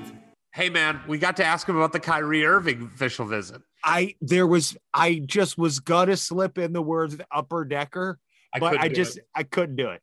I couldn't do it either. I thought about it. I just couldn't. And then I felt like we'd have to explain what an upper decker was. Yeah. And I didn't want to get into that. So, look, uh, overwhelmingly, the response that we got after the last one was positive. overwhelmingly. Yep. Yep. There were a couple that were negative. There were a couple that were like, I'm not buying it. Like, there's still this stuff that he screwed up. And I get that. I get being upset with how it ended. I get being upset on, on some of the things that, that the decisions that were made. But I don't think you can question his effort. Like, no, I don't think like, effort was ever. Word, like, we hired him. Not us personally. Right. But Indiana hired him. And they hired who he was, good, bad, and indifferent. And he came in and he busted his ass harder than anybody could have for nine years. And he brought us from the depths of despair to the number one team in the country and two Big Ten titles and three Sweet sixteens. And I just would say to anybody who is still on the fence or negative, I get it, and you're probably right about some stuff. And could we have argued with him about certain things? Maybe. But the guy was who he was, and he did his level best to win at Indiana. And for the most part, with some missteps, which he owned here, he represented the program in a way that we can all be proud of, and gave us people like Jordan Hulls and Victor Oladipo and Cody Zeller and Christian Watford and Thomas Bryant and O G and Juwan Morgan and Robert Johnson and guys that that we can be really proud of. And I just, um, I don't know why it's important for me to speak to the minority that were negative instead of the majority, but they're always going to be there for it. I get it. But I just think the guy like, I really enjoyed the conversations, and I just respect and admire the openness that he gave us in talking about everything. Well, that's the thing, because Lord knows we've all got regrets. Uh, and, and that the only reason you can go to sleep at night, not just chewing on those regrets, is because you learned from a mistake and you grow through it, as he would say. And I think we're looking at a man who went through nine years um, up and down, really kind of all over the place. And he's come out of it a himself more mature. He knows more. He learned a lot. Like, how could you not, being the head of I U basketball for almost a decade, you know, you could let that kill you, make you bitter. Right. You, you could really, the way things went down at the end, particularly with there being obviously not some support behind the scenes from, from his point of view. And then certainly with the injuries, you could really let that bring you down. But I feel like we were talking with a guy who came out of that experience just a, a, a better person. Um, and I, I, I like him. Like, I really like talking to him. And as much as I enjoyed sort of getting his firsthand account of a lot of those events and moments and players, I just want to hear him talk about basketball. And I think that's in part why he did so well when he did go on to T V before he picked up the Georgia job, is he obviously knows so much, but he's also really good and engaging when discussing it with, let's face it, two laymen, you know, the leopard offense stuff. How like- cool is that? Just putting different guys in the same spots to confuse the defense so they think you're running something else, which created mismatches. I'm telling you, I highly recommend, I don't know if you've done this recently, go, it's on YouTube. Watch the last six minutes of that game, the second round game in the two thousand fifteen or two thousand sixteen, right? Now I'm forgetting what years. But yeah, Thomas, fifteen, Thomas Bryant's freshman year. When uh, they went to the, when they beat Kentucky in that in game. In the second round. The offense that was run at the end of that game, I mean, we were getting like great execution, dunks at the basket, O G open on a kick out for three. I mean, it was awesome. Nick Zeisloft firing a pass from the top of the key to a cutting Thomas Bryant for a dunk. It's beautiful. It is beautiful. It is, and it's just such a joy to watch that, that game. Ignore the Thomas Bryant charge that made me break my hand. But I agree with you. He's just so much fun to listen to talk basketball. Um, yeah, I just, there's no reason for him to come on the show. There's no reason for him to talk to us except for talking to the people that care about Indiana that he respects. It's it's that's what I love, is that he still clearly loves Indiana basketball. Yes. You know, and and it's Indiana. That idea did not get ruined for him by being a part of it and eventually asked to leave it. You know, look, he he was there a lot longer than we were, than any players were, you know, in terms of the time and the effort and the love he put into it. He got a lot more money out of it than we did, but clearly he's not a mercenary either. It was, he even said he took the job with his heart, not his head, and and that he still has that love and affection for the thing we do. That's why he came on, you know, and and I think, you know, yes, he he took on the the questions we asked that were were less pleasant, or the the events that were less pleasant, but really it was about talking about all these wonderful times where it was him and those players and the staff around that. And, and a lot of times, seventeen thousand of us going crazy. Like that's, that's it, man. That's, that's really the further you get away from it. If, if you're handling it the right way, your life, you're, you're reflecting upon the good times, and the bad ones kind of fade into the distance and have somehow made you grow through it. Yeah, I'm with you. Just big, big, big thank you, and tons of grat- tons of gratitude for him, to him for doing that with us and sh- twice. And shout out to Riley, who uh, also, he grew up in that uh, incredible atmosphere, good and bad. Um, but for him to to have at least heard enough of us or know enough about us to say, hey, Dad, Um, give these guys a go. They won't Roy Firestone you. Thank you, yeah, Riley. Thank you, Riley. And shout out to Ainsley. Why? Because I have a daughter named Ainsley. Yeah. So I have to give her a special shout out. Uh, that was great. Follow us on Twitter at Hoosier Hysterics for the hysterics. No E, no I. But, but sometimes, sometimes why. We will be back at you next week. From the halls of assembly, you'll hear us scream and shout. Our love of Indiana is manic and devout. Everything I you, we discuss in unique manner. We won't be satisfied until we hang another banner. Us two goofy guys go by names of Ward and Eric, and as you probably know by now, we're Hoosier Hysterics. Hoosier Hysterics. Hoosier Hysterics.